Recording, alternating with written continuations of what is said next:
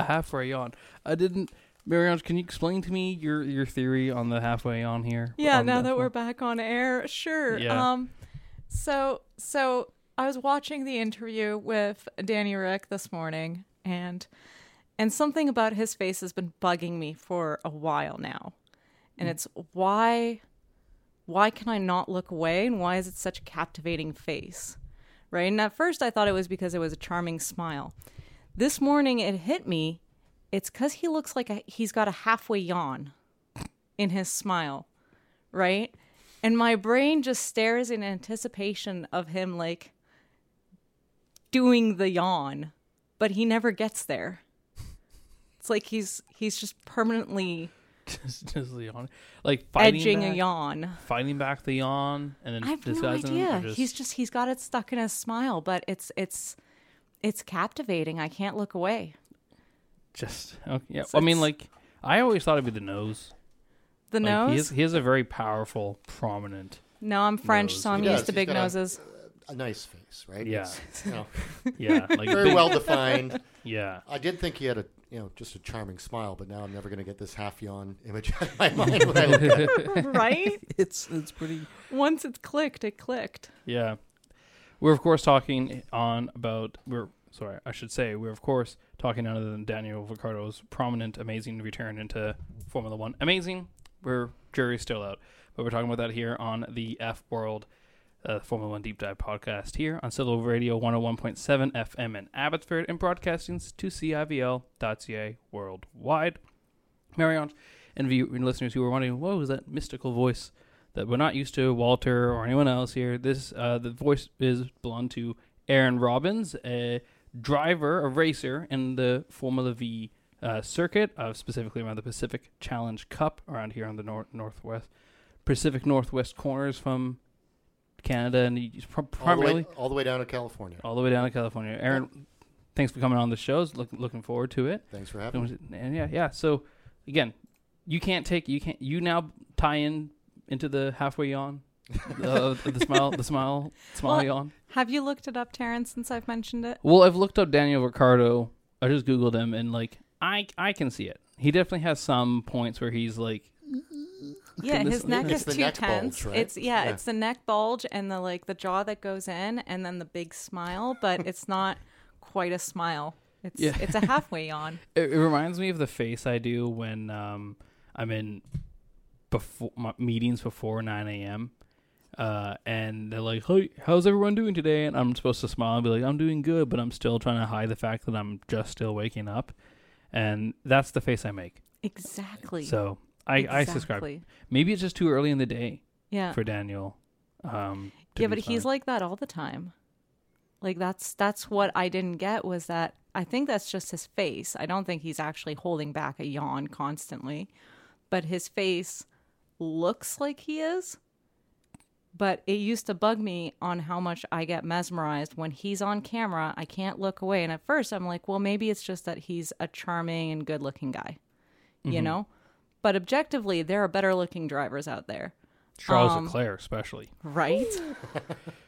Yeah, that boy looks every time that that guy takes it's off a the helmet. lip pucker he's got. Yeah, It's the hair. The it's the hair. hair. It's that like looping lupine face, the jewelry, the, the bag of jewelry. face. Yeah, the wolfish face that he's not really that good. You know, like I don't know something about Charles Leclerc just. Whoo, you know, like sheesh, Yeah, you know what I'm he's saying? got he's got an appeal, but w- but with Danny Ric, it was there was something more. There's something mesmerizing about his face. You know, um, actually, it's like it's like that footballer. I forget the name of the one that your brother doesn't like. That says he looks like a wax statue and he's objectively ugly. Patrick Mahomes. Yes, Oh, you know, like it's you can't look away when he's on camera. yeah. you know the entire game every time the camera was on him my eyes were just like right onto his face because it's so odd Is it because there, you know, uh, and I, and I, I pose this question to the both of you. Is it because there is some sort of like celebrity factor? You kind of expect them to have such perfected porcelain esque features, and Daniel Ricciardo and Patrick Mahomes have just the slight kind of offshoots. You know, the slightly powerful Italian nose, the like the crinkles and everything. Like there's there's you can see the imperfections that make it beautiful, and all display that you can kind of relate to it. Is that do you think that has something to do with it, or just like it's just a fun face to look at? It's. I don't think it's a celebrity thing because Verstappen looks like a fish and is famous, and I don't feel transfixed by him. I think it's just some people have an objectively weird looking face. Okay. and not necessarily in a bad way. Like like I said, Danny Ric's still a good looking guy, but that's not why I get transfixed. It's because it was bugging my brain, and now I know it's the halfway on. Okay. Well, we will get more to Daniel Ricciardo later on because he's kind of the elephant of the room Yes, going into this let's new get race back to week. Aaron. I, I will say before we move on from Daniel Ricciardo, he's got a really genuine smile. I think He that's one of the. He things that sort of makes it captivating. You look at him like that guy's happy to be there. Yeah. he's just he's he's smiling with his whole body, right? Yeah. yeah, So yeah, And and he- his neck. and his neck, And his neck. It's like a secondary smile in there. you know, put yourself into it, right? So Yeah. use what you got. yeah, yeah. His his neck is massive. Like, yeah. No, I remember there was a time when I was watching like um, I think that you, uh, before or kind of in the first few minutes of every like NFL and CFL game, there's the like introduction of the players on their broadcasts, and there's you know the typical like, yo, my name is like Joe Blow, and I went from to Ohio State University. Yeah. That's you know that type of thing. Yep. And like when you get to the defensive linemen, their ne- their it goes at the top of their head, and then it just continues going down. It's like, just a triangle. Yeah, It has it's just a big a- slope of widening. Yeah. mass, it's just Yeah. an isosceles triangle. Yeah. It's like a mountain, and like Daniel Ricciardo's compared to the other drivers on the grid, his his reminds me of of a, of a like a linebacker's Well, have you upper shoulders. Have you seen some of the neck exercises Oh yeah, that yeah. they do? the right? To, rubber like- band around the head. and the- Yeah, yeah. to help with. I like, tried that. It didn't help my driving. I was gonna I- ask, like, do you do any of uh, like specialized exercises um, No. to help with driving? No, I, I do a lot of stretching though. How fast do those go? They go about like 190. Formula V. yeah, up up to two hundred. up to 200. Not that you ever really have the chance. though. most of the tracks around here, up and down the west coast, they don't have huge straightaways. Um, it's you know it's, it's considered momentum racing. The cars um, they're not fast off. You don't race off the line. They're not uh, right.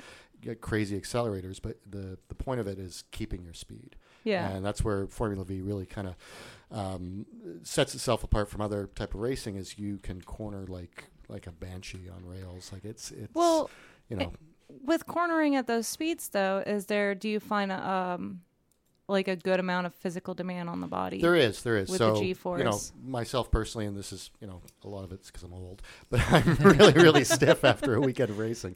Um, and it's, uh, you know, uh, part of it's age, part of it is the demands it puts on your body. It's the G forces that you're going through. It's holding yourself. It, it's difficult to try and keep your body relaxed when you're racing, right? And, Yeah. and you have to. Uh, me, anyways, have to actually mentally, th- consciously think about it. Like, just relax. You know, you know, this, this is where you want to be. This is, you know, don't tense up when someone's coming close to you. And it's, it's, uh, you know, when you're uh, driving in a car on the street and something crazy happens, a car cuts too close, you have to slam on the brakes.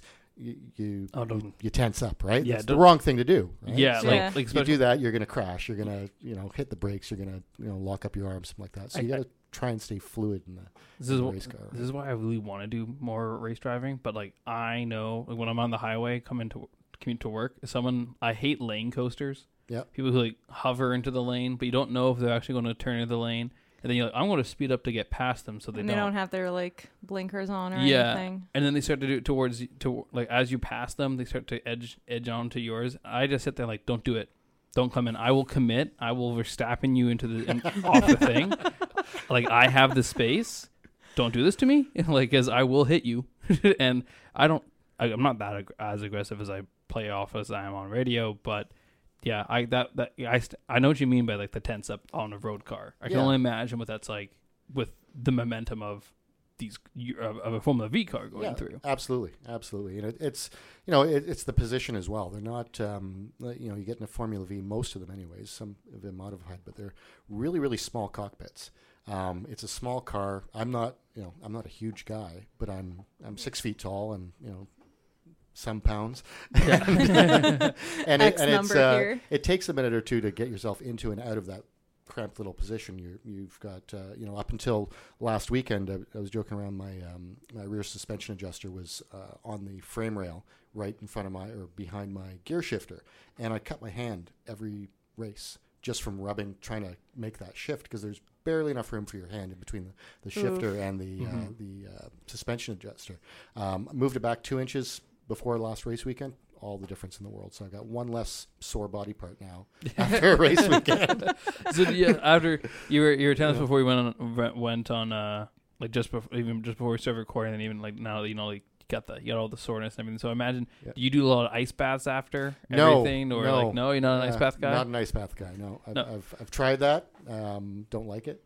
Too too cold or, or yeah, just I like just I, I, I like comfort personally. You know, Mhm. I'm, I'm one of those guys that likes the room to be the same temperature as the shower, so there's no shock getting in or, in or out. Like it's oh so okay ice baths are just not for me. yeah, that's fair enough fair enough Yeah. I'm a I, I like to start really hot yeah, on my showers and then I gradually turn turn it all the way back to the point where it's just like literally cold water Yeah. until like almost to the point where I when I t- when I turn it off I just like it's like a half it's nice quarter. in summer. I've done that in the summertime because you know you're going to get out and it's just going to be hot, sweaty, and humid again. So you, Yeah, gotta really crank that. But okay, so Formula V. So Okay. when I when I first Stepping away from the showers. when I uh uh, never never never when I uh when I first met you, you we met in we met I think we met in Mission at one of the sports car Yeah. uh, race club, club races. Yep. Fun things. I always recommend everyone who wants to go just want to sit and chill.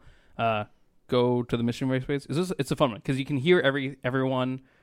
eh, Like when you go down that track, you can hear everyone go. Like Yeah. you, you're, you're never like too far away from the action. You can always see it from whatever grandstands you're on, which is really nice.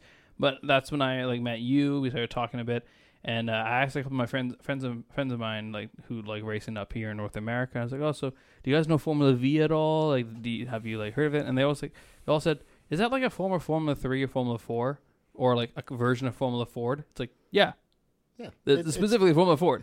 So then I've had to look look, look it up a bit more, and it's uh, it's Formula stands for Formula Volkswagen. Yeah, Right. well, it used to, yeah. Yeah. Now it's just Formula V, but it's Formula Volkswagen. Yeah, Just with- like we've got, you've got Formula Ford, which is now just Formula F because a lot of the guys don't even run Ford engines in them anymore. No, Um, but they're, you know, it's, it's just a different type of open wheel Formula car Yeah. racing, and uh, it, it's arguably the cheapest form as well, which is one of the reasons I love it. Cheaper entry to the sport, um, cheaper maintenance on it. Um, with that, though, it's definitely not as fast as an F4 car or an F3 Yeah. car, but uh, um, just as much fun, in my opinion. Yeah, like what what what drove you? What actually got you into that one specifically? And was it all the all the factors, like you know, being cheaper and you, how you like it, and what you kind of mentioned about how the the momentum of racing ended, it, or is there? So my entry into Formula V, I was racing already. Um, I started racing late in life, by the way, and most of the guys I race with, they they come from generations of race car drivers. And you go to the track, and it's you know everyone their their grandfather's there, and their the, the the mom and dad are both racing, and the, the kids are, and the, you know it. Uh, I don't come from a racing family, a racing background. I had midlife crisis at forty. um, I was always into cars. the guy I worked with uh, said, "Oh, you know, you should." Uh, I had an MG midget at the time, and he's like, "You should, you know, get into racing." He used to race an MGB. I'm like, "What do you mean racing?" Like, you know, on TV? He's like, "No, we actually race here." I, I had no idea about Mission, other than the that there was drag races there, and I'm not a drag racing guy. It's just I, I like to turn, right? Um, and uh, Mm-hmm. Me he too. brought- me too. and he was he was showing me pictures and telling me about it. Got me down on the track, and I said, "This is amazing. How, you know, how do I do it? Sign me up." So, you know, long story. Went through driver training. Uh, it was about five years ago. Um, did all that. Um, COVID hit, and suddenly, you know, I've, I've got a race license and I can't race because the you know the tracks were closed, everything like that. Um, didn't really get a, a lot of time out on track. Um, had a couple vintage cars that I liked, and was just looking for something, you know, more uh, not more competitive, but more. Um, uh, even competition across the board. I was looking at different cars and, and wondering where racing was going to take me. I, I literally Googled um, what's the most fun grassroots Formula car, and Formula V just kept coming up and coming up. And I looked into it, and I looked, well, are there people up here that race it, right? And and uh, and it turns out there were. And um, not knowing anybody, got on a bunch of forums online, uh, Facebook groups, and started researching cars. Um, I should have just talked to people. That's always the way. If you're if you're interested in Formula V or anything like that, just go talk to somebody that races it. um, but I, I did the opposite of that, and I bought a car sight unseen from across the country and had it shipped out here, Oh and no. just showed up at the track with this car that I knew nothing about and uh, and entered for a race.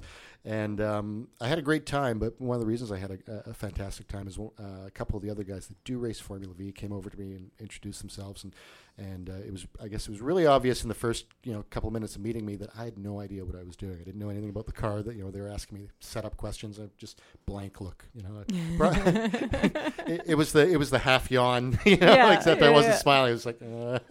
and uh, they s- you know like, a few minutes went by, and one of them came over and said, "Hey, is there anything stopping you from mo- you know grabbing your car and moving your pit uh, paddock space over with us, and we'll take you through the weekend, and we'll show you stuff on your car and help you out." And I thought, Great, yeah, let's do it. Yeah. And uh, it, it was just a really welcoming environment and knowledgeable guys that were teaching me about my car. And I got out on track and I had a blast and realized that my car sucked because I bought it sight unseen. and I didn't know what to look for in a, in a in a Formula V at the time when I bought it. Um, uh, size was a big issue. I mentioned before the cockpits are really small. Um, so I the car that I bought, um, it was my first question was, you know, am I going to fit in this thing? And the guy's like, oh, I'm six foot five and 340 pounds. It was modified for me. You'll fit no problem. And I thought, oh, that's great news. He would just modified for him, right? Yeah, it was well, it was modified for him, and and uh, consequently for for this huge guy, it was like driving an open umbrella down the track, the, like the wrong way. Right? There's so much drag on this car. Um, like I, I I have a picture of my daughter sitting in the car with me. We're sitting side by side in the cockpit. That's nuts. There's That's so, insane. uh, it was fun for the first year. I had a great time, and and it wasn't setting any lap records, that's for sure. Uh, learned the car though, and then ended up buying another one. And it Mm. was once I knew more about it. But um, Mhm. it's uh, the the one of the wonderful things about Formula V is everybody's car is the same um, as far as speed and ability and everything like that, except for uh, you know inverted um, open umbrellas. Yeah, Um, yeah. the modified modifications to get you to keep you in the car. Yeah, but, but everyone's got the same horsepower. They've essentially got the same suspension. They've got the same, you know, it, it's all about the driver. So Mhm. it, it's incredibly fun. It's fast. They're close races. Uh, you're two inches off the off the track surface, and it's just whether you're a better driver than the, the next person that day, right? Yeah. You know. Yeah. What uh? So you you, you kind of mentioned before like you, didn't have a lot of racing experience going when you first started and everything. What was other than just you know the the courses to get you the license and everything? Were those the courses that were that the out here in Mission? Yeah. They did. Yeah. Okay. Yep. So th- there's a couple different guys that uh, that put on those driver training uh, weekends now. Um, when I did it, it was just Sports Car Club of British Columbia would do it. Um, Yeah. It was a, a uh, mix of a classroom weekend and then an on-track weekend. Um, so you learn everything, learn what the flags mean, learn track layout, how you handle a car, what optimal ru- lines are, that sort of thing. And then they, you get in a street car, not a race car, but it has to be a street car for driver training Mhm. and you start going on the track. Uh, you're doing you know side by side with an instructor, them driving your car, showing you what to do, switching spots, you getting behind the wheel, and just gradually getting more and more comfortable getting those racing lines and uh, learning the car. Little, they have a mock race at the end of the weekend, um, which where there's passing allowed and you're on track, you know, wheel to wheel. It's it's not you know driving ten tenths or anything like that. It's Yeah. it's because you're not in a, a caged car, um, but you get a feel for it, and then they grade you. And if you if you got what it takes, I guess. If you you know follow instructions, understand the flags, because they do you know mock red flags and yellow flags and, and stuff like that, and making sure that you know what you're doing. You get uh, what's called a novice license. So your novice license um, basically means you can be on track by yourself in a race weekend, but you're in a novice race. You're identified to everybody that you're a novice. They put a big orange sticker square on the back of your car so people know to take it easy around you. And you have to do three novice races as a novice and before you can potentially get upgraded. Some guys have to do a lot more. it, Yeah. depen- it depends, but How many um, did you have to do? uh, Did I just did the three. Oh, Yeah, there we go. just We're the good. three, We're good. yeah. Okay, So, Solid. Marie-Ange, you and I should get the our novice license. no. Why? You always it's do the, this. It's the same reason I don't drive. It's the same reason I don't drive. Irresponsible on your. Absolutely. okay. There Absolutely. we go. That's I have a license. I haven't driven in five years. fair. enough. Well, you should do it with me then. We should. We should do. I'll, I'll sit yeah. in the passenger seat. There we go. Yeah, in the umbrella car. But uh, uh, uh, for uh, back to you, Aaron. But uh, did you have to do a lot? Did you already know a lot of kind of the technical side of things and how to modify and tweak around with cars, or were you pretty green I, with that? I thought I did until I started racing, and I realized they don't. I don't know anything. what was the what was the first thing? What was the biggest thing you learned, or like the first thing you learned when you when actually started really racing? Um, Oh, good question. Um, I don't know if I know the answer to that. Um, Think of it while I take a sip of my Monster Energy drink that, that, that Marie-Ange provided for me. My today. not Red Bull my drink. non-Red Bull drink today. um, let's see. I, you know, um, learning about uh, suspension changes, I think, was a big one for me, Mm. and just understanding how the little bit, you know, changes in angle and approach. You know, your camber and your your caster and everything like that. How how what a great impact that can have on the handling of the car.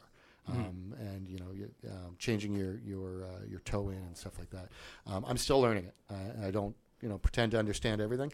Um, right now, I you know I've, I've got people that help me set the car up and and um, you know tell me you know the baseline of what it should be. And then what I do is I you know I'll, I'll run a race, run a session. I'll come back and I'll talk to one of these people that know because they're they're out there and there's Yeah. lots of them. They're usually helpful.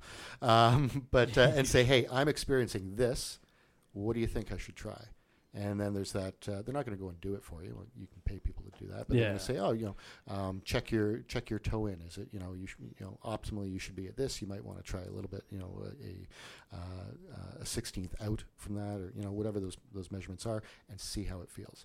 And um, you know, i- it's I'm going to keep learning forever. It, you know, um, it's one of those things where you don't want to do a lot. Do make one little change, see what it does. If you don't like it, change it back. Make one other little change, see how it goes. Right? And Yeah. It's, it's the just the little things in racing that make a huge difference. Yeah. No, no, no. And just uh just to to let any of our viewers who might not understand any of this language um understand like what we mean when we're talking about toe in and everything. Like if you were to picture your feet, right? Um on a normal street car, they're usually just parallel to each other. And then for certain scenarios, you're going to want to have your toes pointed a little towards each other. And then in other scenarios, you want to roll inside on your ankles a bit so that your your heels are facing out a bit. And how you do that determines certain effects that you can have on your driving. But it also makes it that you can't like swap your tires out like you do with a regular car. That's right. Yeah, Yeah. absolutely. Yeah. All my tires actually, I, I mark which corner they come Yeah, out, yeah, you yeah. know, and, and how much you've used them because um, they're they're worn a certain way, right? And, Yeah. Yeah. How much of the tires do you have to like change out per like race weekend? Um, it, it depends what happens. So we, uh, you know, Formula V, we race on what's called a spec tire, which means everybody has to run on the same tire. Um, we run on Hoosiers, um, slicks when it's dry or not too wet, and, and specialized uh, special compound rain tires when it's wet out. Um, and they're expensive, and they don't um, uh, they don't wear very well. So uh, you know, a set of Hoosier slicks, you're going to get about 15 sessions out of um, kind of max and a session is going out on track and running you know 15 20 25 minutes whatever you know whatever the race is or qualifying or or warm up. Um, 15 sounds like a lot but that's not 15 weekends that's 15 sessions. And you you may do 15 sessions on track in a in a long weeks uh, race weekend because you've got your your practice then you've got qualifying then you've got uh, depending on where you are you may have um, you know race one race two race three race four um, sometimes you have additional practice sessions if it's a, a three day race weekend but um, generally speaking set of tires if just talking slicks last two to three weekends and then you, you got to replace them and uh, um, rain tires are another thing that, that special rain compound when it's not wet those things just burn out um, so you, you know it, Yeah, they do not last long They- if it's dry. they do not. Not not even if it's not. You know, e- even if the track's damp or, or wet, you probably don't want to be racing on them because they're going to burn up as Yeah. well. It's one of those things. You're going to commit to the rain tires. You have to find the wet line. You want to be racing in the wet, right? Yeah. So Mhm. if the track's kind of you know did rain and it's drying out, stay in the wet if you're on the rains. It's one of those things that you know it, it took me a long time to get used to, and I still like I kind of follow the crowd. and I get to know what I like, but um, it, it's you know five ten minutes before the race is up, and all the you know if it's been one of those on and off rain weekends, everybody's popping their head up to see who's going out on what. Like, oh, what's he doing? What's you know, Yeah. should, I, should I go on rain? Should I go on slicks? And and uh, you know trying to make that decision. Um, it never feels good when you show up in pre-grid and you're on rain tires and everyone else is on slicks. Oh no, okay, what, what or, do? or else the opposite, where Yeah. it's very good because Yeah. you've got all the you've got all the grip and they don't. That's right. That's right. Has it ever happened to you where you? oh you- yeah, all absolutely. the time? Okay. absolutely, yeah. Um, and you don't know until you get out there and you can you can talk to people that have come off track. You can look and and the track dries really quickly too if it's been Oh, raining. yeah. Especially not so much you know Formula V's it's it's a smaller car, smaller tires, but when you're out there, you might be following like a, a you know some of the big American muscle cars or GT1 cars or you know something like that with a with a really wide tire, and those guys are just they're they're just the friction is just drying that track out. Right? Yeah. So- Yeah, yeah. No, that's good. So like, I forget. What, I honestly, I had my question, and then now I totally forget about it. Um, Marie-Ange, do you want to buy me some time? yeah, for. Thank you. I, I segue a lot too, so Yeah, no, no, it's like whenever I don't answer your question, just ask it again. That's No, fair. I was so like, totally- outside outside of uh, of the suspension, um, what has been your favorite thing to work on? Not not necessarily the first one you learned or the most obvious, but just your favorite thing to work on the car where if it breaks you don't mind fixing it or Um, the hmm. funnest mechanical aspect. you know what? The whole car is fun to work on. Um, it, it's uh, one, you know, It's a good answer. yeah. and, and I mean it too. Like I, I've learned, um, you know, I, I don't have a huge mechanical background. I've always been into cars. Um, I, I, it's funny. My my coveralls in my in my shop have a little uh, patch on it that says YouTube certified mechanic Nice. because that's how I, I you know, That's you know, honestly, that's what I need to learn. yeah, no, I, I need have a big TV up on the wall in my That's shop, a great and I just yeah, I love it. I love it.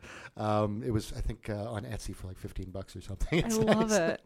Um, but uh, no, I've got a big TV up on the wall, and I, if I don't know something or if I sort of know it, um, I'll just YouTube it and Yeah. I'll watch the video. Then I'll watch it again while I'm trying to do it, and then I'll, you know, uh, see if I got it right. And um, I love that aspect of learning and doing, and you know, YouTube has done so much for learning mechanics. Like I remember when I was learning it in school, we had we had to go into a specialized software, write in the car make and model, print out the entire like step-by-step process of whatever it is we were trying to do. Yeah. And then flip through that as we were trying to like fix something on the car or hook up a harness or something. And uh, yeah, YouTube has like changed that game. yeah, absolutely. One hundred percent. Absolutely. I still have the books, um, especially you know with, with Formula V. It's, Yeah. it's based on for, for people that don't know, I guess. Formula V is based on a pre 1963 Volkswagen Beetle. I was Yeah. about to. I was about to Yeah. ask. Like, Does uh, doesn't look like a Beetle no, at it all, not. but the, the I would internal love that. components it, that would be cool. I, I have a Beetle as well. I love them. Yeah, they're, they're oh, awesome. nice. Um, but uh, the the only parts that are really from a, a Volkswagen Beetle now are the engine, the transmission, and the front beam. Right, and uh, the beam's naked now, though it doesn't look like it doesn't have the little Doesn't head have covers. the- Doesn't have doesn't the have It doesn't the- have the, the Yeah. fenders or anything like that. Um, and it doesn't look like it came from a Beetle, but it did. Um, but you know, things with those components, anyways.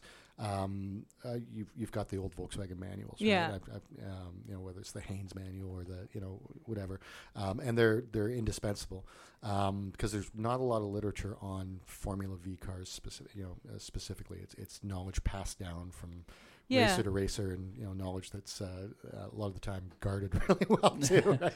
do, do you do you find that like um like you know just even guard being having it being guarded? Do you feel that it's very kind of like like a like a, a rite of passage when you get new information from racers and people who are around it who are just Actually, like yes. Coming from someone who isn't a generational um, racer or or mechanic, uh, did you find that there was any sort of like gatekeeping or anything? Like you've talked about how welcoming it was, but did you find that there was any aversion? I don't think so. No, I, I haven't found any. Anyways, everyone's been really, um, you know, open about sharing uh, most things. Most things. Now, um, I'm not an engine builder. Let's just put that out there. Like I, I understand the mechanics of the motor. I, I fiddle around with it. I'll, I'll tune it up. I'll you know um, adjust the the valves, all that sort of stuff. But the internals, like the you know. Um, uh, the uh, the how the cam is shaped, all that sort of stuff. Yeah. I, I don't do that. I don't. That's beyond out of my wheelhouse. The guys that do do that, they're not going to tell you how they you know how they do it. It's um and uh, the information a lot of it's out there because there are. Um, it's it's not a spec class, and you know a we when we talk about a spec racing class, that's when it it's um, everything Everything- is is is exactly the same to a point where you have to buy your engine from a certain engine Yeah. builder. You have to buy your transmission. They're usually sealed uh, engine cases and transmissions. Not the case with Formula V, but it's it's regulated. So you're you know they've got degree measurements for your your cams and your your pistons and all the stuff that, that I don't understand anyways. Yeah. But it's got to be within the the specifications, right? So you can't take your Volkswagen uh, uh, Beetle engine that was a 40 horsepower motor, by the way, when it, it came out of that Beetle, and you can't give it 150 horsepower by putting a turbo on it. And, Yeah. You know, um, but um, th- that sort of thing, how to extract the most horsepower out of that motor, um, those engine builders, they're they're not giving up their secrets. no, no, I wouldn't expect but that. but they don't need to either because when I you know I just I blew an engine last year and had to get a new one. I, I thought I was getting mine rebuilt. It was actually beyond salvaging, and I ended up um, uh, having one built or bought and, and rebuilt for me. Um, and that's a specialist kind of guy. There's there's Yeah. not a lot of them around there. You, you know, Mhm. there's there's a couple up here. There's a couple in the states, and they're not going to give each other their secrets. But uh, you Yeah. know, as long as they're around, we don't need them to. Yeah, keeps yeah. them in business Yeah, too, right? it's- You- you- there's a very nice like hierarchy, not so much hierarchy, but like a community, like a city around that like everyone's supporting each other with Yeah, their own kind absolutely. of thing. So- So, you It's also the- a I- point of pride. Like uh, Yeah. most most tuners or engine guys that I know, like they've they're they're kind of the mechanics that play engineer, right? Oh, yeah. And so there's a, there's a certain point of pride where it's like I'm not going to tell you the secret because that's like explaining the magic trick. Yeah. Right. yeah, Absolutely. Getting the most out of this engine is my pride and joy, and you watching that is, you know, watching the magic trick. But if I dissected and explained to you why I prefer certain specs or certain gaps on the sh- cam or anything like that, then then the yeah. skill's gone. Yeah, you you- know, you the kinda- magic trick is uh, revealed. And, and in some way, I guess it's kind of like you're telling everyone your competitive edge too, right? Right. That like you don't want people to know, and that's and and that like have you experienced a lot where some or has anyone ever kind of said like I yeah you you won't have to figure that one on, out on your own Yeah. and and Yeah, yeah, absolutely. you, just talk- you just go and talk to someone else. then, yeah, right? yeah. until someone gives you the answer you need. Yeah. What uh, what engine are you currently running in your in uh the one your current dr- car? Because you now you mentioned you've had a couple a couple of them. Is there what's what sort of differences have you done or modifications to it that you that um have changed it from your kind of stand your typical spec engine that well, that well, the, the the motors are you know everybody's going to be kind of running the same thing. Like there's no crazy modifications you can make to it. However, it's getting it just right. So uh, you know, I said these engines were 40 horsepower cases when they when they came out of the Beetle. Um, we get uh, you know at a high, absolute highest end, maybe 65 horsepower out of them, um, which is a huge gain from the 40 that it was designed for. Yeah. But it's not crazy. It's not, you know, you're not extracting dozens of horsepower. Um, but there's little things that you can do, and, and it's it comes down to uh, if you've if your driving is such that you're not going to keep getting uh, in, uh, gaining lap times from improving yourself, and you need that you know that little extra quarter second or something. There's things you can do. So my uh, a bit big investment this year, I bought a um, an intake manifold. Um, got it shipped from guys that, that make these down in the, in the U.S. And this intake manifold um, was three thousand dollars. It was absolutely crazy, but it's supposed to gain me half a horsepower. so it's worth it then. well, you know, I, I, I drank the Kool Aid. I, I believed. I don't really notice a difference, but you know, if I've if I really do have an extra half horsepower from that, that's great. That's Yeah. fantastic. I'm not gonna, you know, if it's out there, you may as well, right? And there's there's there's guys that you go to for the, the carburetors. There's guys that you go to for the uh, for the suspension components. There's guys that you go to for the engines, and it's all about what you're willing to pay, I guess, at this point. yeah. Um, How how much was it for you? Compare. Let's say like from when you when you when you first got into it, Yep. and then now so far. It's like how much roughly have you really kind of put into it? What, what was your fir- how much was your first car? How much is your your, your latest one? Like for someone trying to get into I'm this, worried what, if my wife's listening right now. don't worry, don't worry. I'll, I was I'll- gonna say, are we really gonna Yeah. put digits here? yeah. No, so no, I'll, I'll Ball, be ballpark really is open fine about that enough. because one of the, one of the fantastic things about Formula V is it's really accessible fr- fin- from a financial standpoint. Um, it is the most financially accessible Formula racing that you can do. Um, that being said, um, my first car I, I paid eighty five hundred bucks for it, Canadian. Right, um, and um, and you can just you can do that. You can spend eighty five hundred dollars and you can go race for a season and you can have fun and you can be probably be competitive. Um, but it's like anything else. How you know you can also spend fifty thousand dollars Yeah. if if you want the best of everything, right? Whether it does anything for you or not, that's a totally different story. You know, um, sometimes you should just try and work on becoming a better driver, but. Um, but um, it, it's really accessible from that sort of standpoint. Um, I sold that that car for the same thing that I paid for it. I probably put you know um, consumables are a different thing because there's there's a lot of cost in that. You know, your oil and your tires and your and gas and stuff like that. Yeah. Um, that you're never going to recover. But into that car, um, uh, you know, I put maybe fifteen hundred bucks into it for for uh, changes, modifications. Sold it for the same thing I paid for it. Um, sold it to a guy that was three hundred pounds and you know six foot five and, Yeah. and needed the room and didn't mind the, the uh, loss of aerodynamics and he was very happy with it.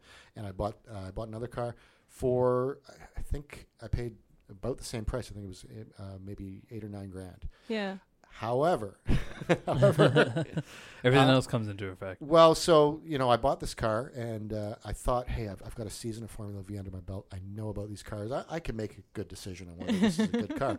Wrong. I, you know. um, I, I got captivated by the, the shiny car and the great paint job, and you know, Looks I- pretty. It, it did. It looked it looked really pretty when I bought this car, and I was really proud of myself. So this was two years ago, and it was the end of the season, so I took it out for a lapping day just to kind of shake it down, see how it felt, and the car tried to kill me. it, it, uh, and I couldn't figure out why it had so much torque. It wouldn't corner, and it had tons of torque steer. And every time, you know, I, I put the uh, the pedal down, and you're not, you know, it's not like a street car where you, you know, you spin Yeah. the wheels. But I, I'd accelerate coming out of a corner or something, and the car would want to go sideways, and it was taking me into the wall. I couldn't figure it out. Turns out the suspension mounts, the rear um, uh, uh, uh, monoshock mounts, had been twisted on this car, and I wasn't smart enough to have noticed that when I was I was looking at the thing Yeah. and it caused the um, the uh, drive shafts to be misaligned with the vehicle. So you know the the right rear tire, for example, was two inches closer to its front counterpart than the left rear tire, and it was two inches further back. Like the whole thing had Hmm. twisted. On a right? diagonal, yeah. So that cost me about another eight grand to have the, the frame cut, fixed? cut apart and fixed and, and everything. And it turned out because of this, whatever had happened to it, um, the the axle um, was mounted incorrectly and it chewed up the drive gear in the transmission. So I had to get that rebuilt. Oh. And then, Oh. So um, so pretty know, much at that point, like an entirely new it's car. like that car's again. been completely rebuilt again. Yeah. And so it, it you know I put uh, let's call it eight thousand dollars into buying it. I probably put another uh, fourteen thousand into that car last year, uh, fixing things and then modifying them. I actually changed the body and the re, uh, you know had a new body built for it and everything like that because Mhm. I just wanted to make it my own. Um, so you can put lots of money into it. Um, but there's just as good a chance that I, I bought that car and it, it hadn't been damaged Yeah. and I could have raced for a year on, on you know pretty low cost of entry. Um, then again, at the end of the year, I blew my engine and had there's another expense there, right? But um, it's one of those things you get what you pay for. Um, there's there's cars out there. If you if you go onto like Apex Speed, which is the it's it's a uh, Formula car uh, message board sort of thing online. Um, I'm looking this up right now. yeah, absolutely. um, I, I recommend it to anybody that's into Formula cars. There's a there are uh, it's a forum. There's pages for Formula V, Formula Ford, Formula Atlantic, Formula Three, Formula Four. And they Um, even have uh, pages for cars for sale. Yes, And- and absolutely. everything that and that is So that's the you know There you go, that's the Taryn. place to go. Your next, Bo- your Thank you next so big much. buy. Yeah. The Reese No. will kill me. Before you Like, buy more a than car I'm- in Apex Speed, talk to somebody that races those cars. so don't make my mistake. Uh, No, okay, no, definitely. Well, that's why I have you here, so you can Yeah. make these mistakes for me. Well, you can not and- make them for me, but you can tell me not to make those So mistakes. you're that gonna- brings that brings up the question for me. Um, you know, twisted twisted shaft aside and blown up engine aside. Um, if everything was to theoretically go well, Yep. right? Like your first one you bought uh, for a price and then you sold it back for the same price. Do they depreciate um, noticeably in general, or do you find that Formula V's kind of they're going to be they're going to hold that price. They hold sure. that price, Yeah, eh? absolutely. Um, now you know, uh, barring blowing up engines and wrecking, yeah, yeah, crashing your cars, they're going to hold that price because there's there's a real limited supply of them. So Formula V, um, we're jumping all back and forth here, but again, No. n- 1963 they wanted uh, they came out with this thing. Uh, we just had the 60th anniversary races like two weeks ago, I think, out here. Um, I, s- I- I it's been saw. 60 years this year. Yeah, I saw. I saw a post for that, and I was, oh man, I wish, I, Yeah. I wish I'd gone to them, But but I was busy. the whole point was let's make an affordable formula car and that's why they chose chose the beetle and everybody started making them and back Yeah. in the, the 60s the 70s the 80s there were companies that just their business was building Formula V cars, and you could go and you could order a new car. Yeah. Um, and it was it was, you know, back then. It, um, I don't know what the prices were back then, but uh, you know, let's just say a brand new car was ten thousand dollars. Well, you could get a used one for eight, and you know, and it would probably not drop below eight or you know whatever that Yeah. number was. So, um, but then uh, you know the the the class kind of you know uh, I'm not going to say decline. Well, it probably declined a bit. Uh, again, this is before my before my time, um, and people realized that you could just keep buying used cars. There wasn't a demand for more and more and more cars, so these car builders kind of went went away. Um, there are a few guys out there that still build Formula V cars. It's not worth it though. Like, and they'll be the first to tell you. Um, you know, yes, you can have me build a car. It's going to cost you thirty thousand dollars US for me to build you a new one, or you can go buy a used one for you know, let's Yeah. call it you know, e- even a newer used car that has all the the best parts. You're, you're sub twenty thousand dollars Yeah. just because the cost of materials and everything like that and labor has, has gone up so much. So um, no one's really making them. Um, it's a shame that you know more than half the Formula V's in North America are probably rotting in garages and barns and stuff because they never got sold or somebody hung on to it thinking It's that maybe they'll get back out again. Yeah. Well, it's, Um, it's positive because we can just go find some in barns. yes. I, you know what? I found one off. on Fraser Highway last week. Oh no! No. Yes, it, Give me the it's a. Formula V. No, it, it's Yeah. It's- no, but I was, I was literally just driving by, and I this is I live in that area. I drive by all the time, but um, there was an old property right on Fraser Highway. I think they're probably developing it. So they uh, the week before I saw them towing a bunch of wrecks out of this lot, and and now that it's cleared and somebody's kind of cut the grass, you can see a Formula V with no bodywork on it just laying there. And I drove by, drove by again. I'm like, is that a V? That's, Yeah. It's a V, unmistakable beam, right? Um, but it, you know, somebody probably parked it there and took a break from racing and never got back into it, or or they bought it and couldn't, you know, get into racing and it just sat there and it's rotted and it's probably rusted through and it'll never see the track again. But um, Sad thought, but at least at least the thought of someone who had the passion to do it is is out there, right? Like, Yeah, that's that's always the positive note that you know. So do you ever do you ever like walk around and someone has like an F, an FV like re- referencing shirt and you kind of like ah this guy knows. Is there FV uh, Formula V uh, merch? no, there? no, No. no, no, no, was no. gonna. You'd probably have to make it yourself, Yeah. which, which makes Well, it even It's better. like the So- ultimate secret handshake. So some guys do. Um, you know, we're trying. We're trying to with the Pacific Challenge Cup. We're trying to bring the class back here on the West Coast, um, and we're basing what we did on uh, the Challenge Cup series back east. And those guys really have brought the class back. Like they've got, you know, your typical race. They've got, you know, thirty car grids. Um, of Formula V's out at a race weekend, and it's just fantastic. They have T-shirts. And They have yes, T-shirts, they- yeah. And I ordered one. I ordered one for myself and one for my buddy last week. Um, it's for a race that I never went to, but it was for their big 60th anniversary one. But I've just always wanted a Formula V shirt, and I'm like, yes, someone's selling them. Sign me up. I- I'll take two. Right. So they're they're en route right now. That's fair enough. Yeah. That's very, that's very cool. That's very cool. Are they um random question, but I've I've never really I don't have much experience with Formula V cars at all. Are they um like front wheel drive, rear wheel drive, all wheel drive, Rear wheel drive. rear wheel? Um, so you know your your typical Volkswagen Beetle um, uh, is a rear engine car. Yeah. Uh, rear, rear engine, rear wheel drive. But the transmission is towards the front of the car from the engine. Formula V's are opposite. We flipped it around. So okay. um, there's some kind of wizardry going on there they, they- to change the drive gear. So it's, magic. yeah, there, there's you know um, so that it, the car goes the right way when you put it in gear. but uh, yeah, it's it's we our engines are are uh, transposed from what it would be in a in a Volkswagen Beetle. Okay. So rear wheel drive, um, not a ton of horsepower. They go really fast and they corner like crazy, um, and that's you know that's the fun of it. Yeah. Well, speaking of cornering like crazy, you know, uh, I remember when uh, you and I had first talked, and I think um, it was Derek was Yep. the other one I talked to. Uh, first of all, I think Derek had also, uh, he joked that you he had he had broken your transmission or something that day, or something had happened. Yeah, He bumped prob- yeah, yeah. everyone discussed races with me, but yeah, absolutely. Well, one of the dangers um, of having the transmission behind the motor like that um, is that the your your gear selector, uh, your your gear linkage, is at the very back of the car. It's the furthest thing back. Um, it's this you know weird little uh, uh, shift linkage that runs along the bottom side of the car and around back and onto the the uh, the little pin at the back. Um, some people like doing bump drafting because it's really close racing, and they'll you know they'll be you know drafting you to a point where they're, they're maybe not ready to pop out and try and overtake, but they're they're not don't want to give up a single inch, and their nose is on the back of Yeah. your, your car. It is possible if you don't have a little plate there that they can actually bump you out of gear. Um, because that's that's the furthest thing back, depending on where their nose and your rear end lines up.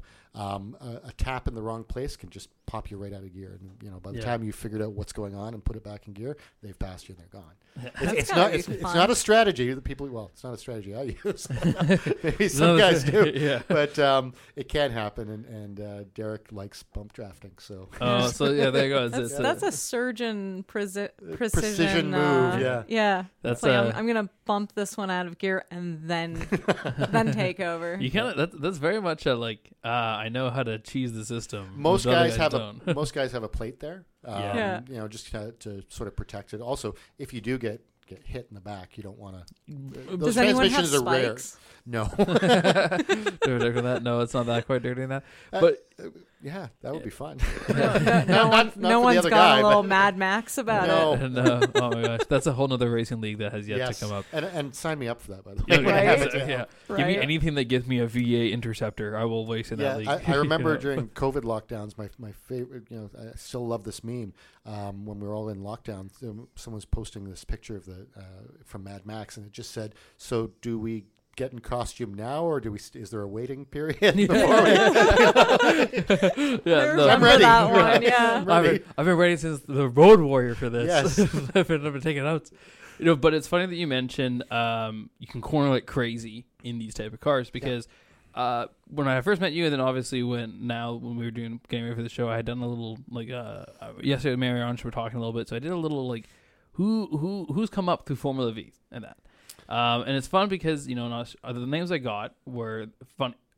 Ironically, when you mention uh, Mad Max, uh, the Australian uh, V8 Supercar car touring series, there's a lot of drivers from Formula V that go into there, yes, and their main car is the V8 Interceptor. So there we go. There we go. Uh, but they have drivers, you know, Larry Perkins, Colin Bond, John Bla- Bla- uh, Blanchard, uh, Jason uh, Bargo, Barguenot, and Paul Stol- uh, Stockhill, which, you know, m- names that we may not know, but all, when I'm looking up all their, their bios, they're all known for being very good and very aggressive in corners ah, very fun thing. And then on the other international, they say on the international stage, and kind of the root of what our show is, Formula One. Yes, We have, uh, let me just list. There, there is every everyone. Fun, fun fact: there's only been about six uh, Formula V, like straight from Formula V all the way through to F1 Yep. uh, drivers. However, five of them have been world champions right. and only one and out of those five, only one of them is not a multi-world champion. So they have John on Rin, um, Rindit, which I can't pronounce that name. That was drove in 1970. Uh, Emerson uh, Fitt- Fittipaldi. Cla- everyone, a lot of people know uh, uh, Fittipaldi is a class, classic, and the reason why he actually has the f- there's the nickname was FDV was because he grew up in uh, Formula V. It says here on one of the, the bios. Uh, we'll get to the king later on in a second. You know Nelson Piquet. Everyone, like a lot of people know that, and also, and you know it says here he, he got his son Nelson Piquet Jr. Uh, into Formula V as well, which may be why Nelson Piquet Jr. was really able to make Crashgate happen really well in 2008. Uh, that whole conspiracy theory in, in a corner. Uh, that's a joke. Uh, and then There we go. there we go. And then they had Keke uh, Keke Rosberg, um, father of uh, Marie-Ange, one of our guys, uh, Nico Rosberg, in the Mercedes. Uh, he also does say, even though it does say here, even though he Nico didn't actually fully race in specifically the uh, Formula V, like the Challenge Cup series, like those big ones out in Europe and that.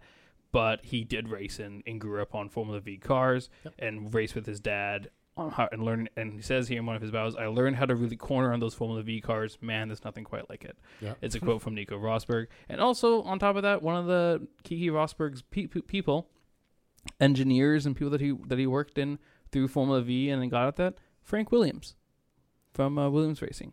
And then, of course, the famous one that everyone should know by name alone, Niki Lauda Yes. in for world champion 1975 77 and then 84 all got to start in major formula v's and built uh credits a lot of the his own engineering prowess on learning how to work on formula v cars and one of the first things he says uh, one of the quotes here says i won't say, say the full quote but he does say that when he was helping build the new Ferrari engine and uh, into the 2014 and 2013 that kind of era when he was rebuilding Ferrari, he knew a lot about cornering and wanted it to be powerful in corners and out of corners.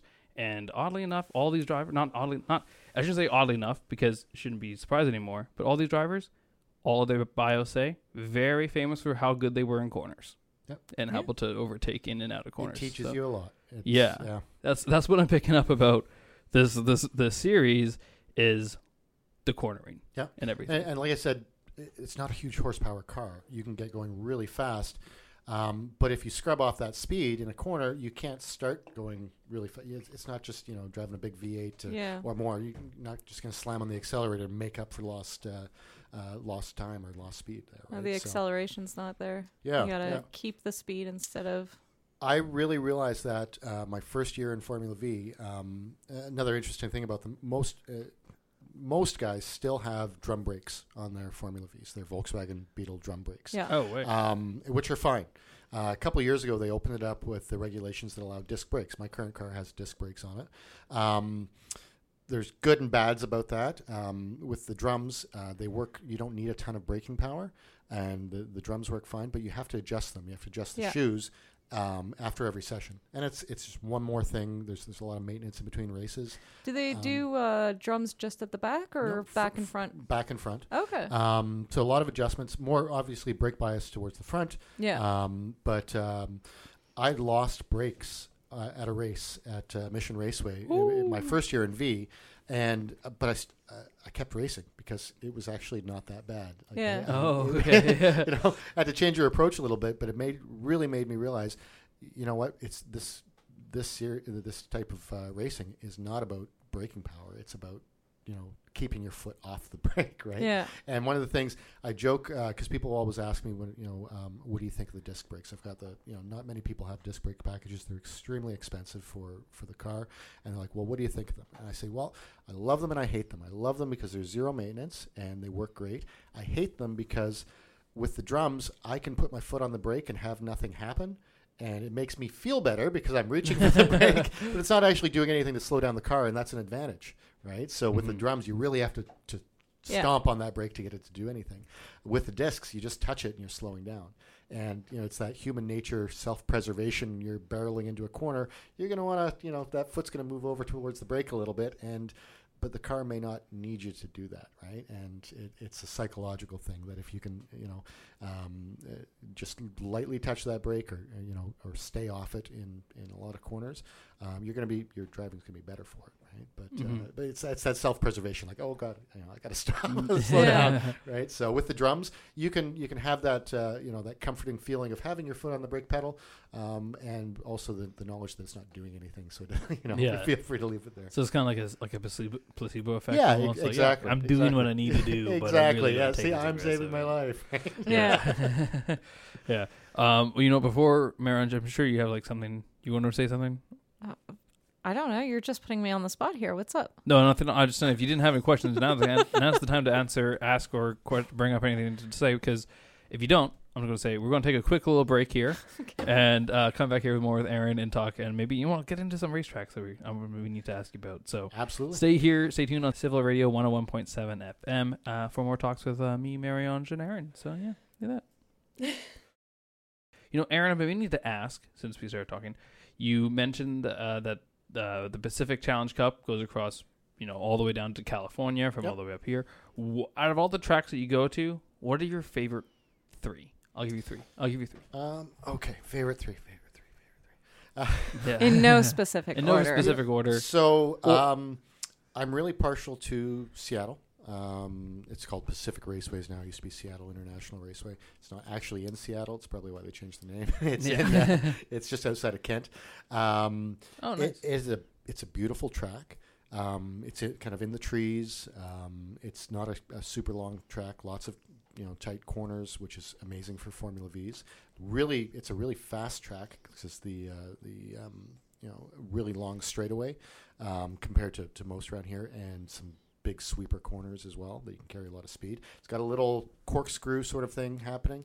Um, there's there's kind of two halves to the track: the front and the back. The front you can see from the stands and the pits and everything like that, and then you you know you go down the straightaway into a long sweeping uh, left turn, and uh, then you go start uh, having an elevation decrease, I guess, going down into a corkscrew, a tight sc- corkscrew. And then you've got some, uh, you're climbing back up, going through a couple more twisty turns in the back, uh, pop out again, kind of where you came from, long sweeping corner, back on the straightaway again. It's just, it's a very rhythmic course.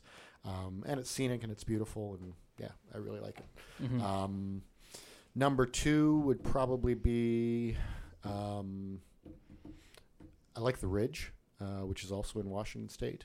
Um, it's out towards the Olympic Peninsula, sort of thing, and it's just it's a visually stunning track. It's it's super clean, modern. Um, the uh, the racetrack up actually climbs up and goes along a ridge that looks over the uh, the pits and everything like that. Um, lots of beautiful turns. Another, I'm, I'm I'm a sucker for the corkscrew turns, but uh, a long, you know, uh, um, uh, downward corkscrew at the very end before you get back on the track. Um, there's at every track you go to, there's going to be resident track photographers that uh, that's their job. That's you know at, at least uh, you know a part-time job, um, just photographing motorsports and races and everything like that. So uh, when you when I go away to these tracks, and a lot of people do, you try and find out who the track photographers are, and then you know if you've had a good time, you can get you know co- buy copies of your photos from you on track. Um, and the most stunning photos I have are from the ridge, just because um, when you're up top there, the, there's uh, you know um, there's this one area where you've just got the beautiful snow-capped mountains in the background. It looks like it's right there, like you're you're racing in front of the mountains. Um, the green of the, the track and everything, and, and uh, uh, uh, the black of the tarmac, and it's just a it's a picturesque, beautiful, gorgeous track Scenic track. scenic track, right? Yeah. So, uh, like the, the you know, th- those are the framer photos, I guess, that you'd get from uh, from the ridge. Um, not a lot of racing goes on there for the stuff we do, unfortunately. Um, so uh, I didn't get to go there this year, but um, hope to be back soon. Um, and uh, my third favorite track is uh, I'm going to say Portland. Um, because I won there last year. I won, That's a good reason. I won the SCCA uh, Nationals. The uh, the super. Uh, they have a the Hoosier Super Tour, uh, Oh, which is yeah? like the big uh, big event. They, they've uh, you know live commentary that's broadcasted, lots of vendors, lots of crowds, and um, uh, and I won um, in the rain there, which was just a huge accomplishment. And, uh, you know, um, and uh, so I love that track. Yeah. So with uh with all these different tracks, right? And you spoke one um the first one for Seattle has a little bit more ev- ele- elevation play. Yep. Right? Um do you make adjustments to the car before each race or are you kind of just one adjustment per season? yeah, you know, one shoe fits all. Good question. I, I don't because I don't know that much about the car and, and things. You know, I'm still working on adjusting it so that it's drivable, optimally drivable for me in, in any circumstance. Um, some guys do. They're, they're definitely going to make changes. Um, I know with with race cars in general, and and you know, uh, uh, Formula V is no different. You've got guys out there that are convinced that um, uh, elevation changes play a big role in, in which you know carb needles you should be using, Yeah, right? which, do. which jets. Um, no, not me. No. Um, but uh, one one of the changes that most people will make, depending going track to track, um, I don't because I don't have the luxury of having two transmissions. But they'll change from a short box to a long box transmission, or vice versa, depending on the length of the track, uh, the length of the straightaways, and that sort of thing. Yeah. Um, for for those for those of us m- who may or may not, I plead the fifth and say may or may not be in the room. What is the major difference between a short and a long It's, transmission? it's it's the length of the at that look there, of the gears, I guess, right? So Yeah. you've got your your, your gearing ratio.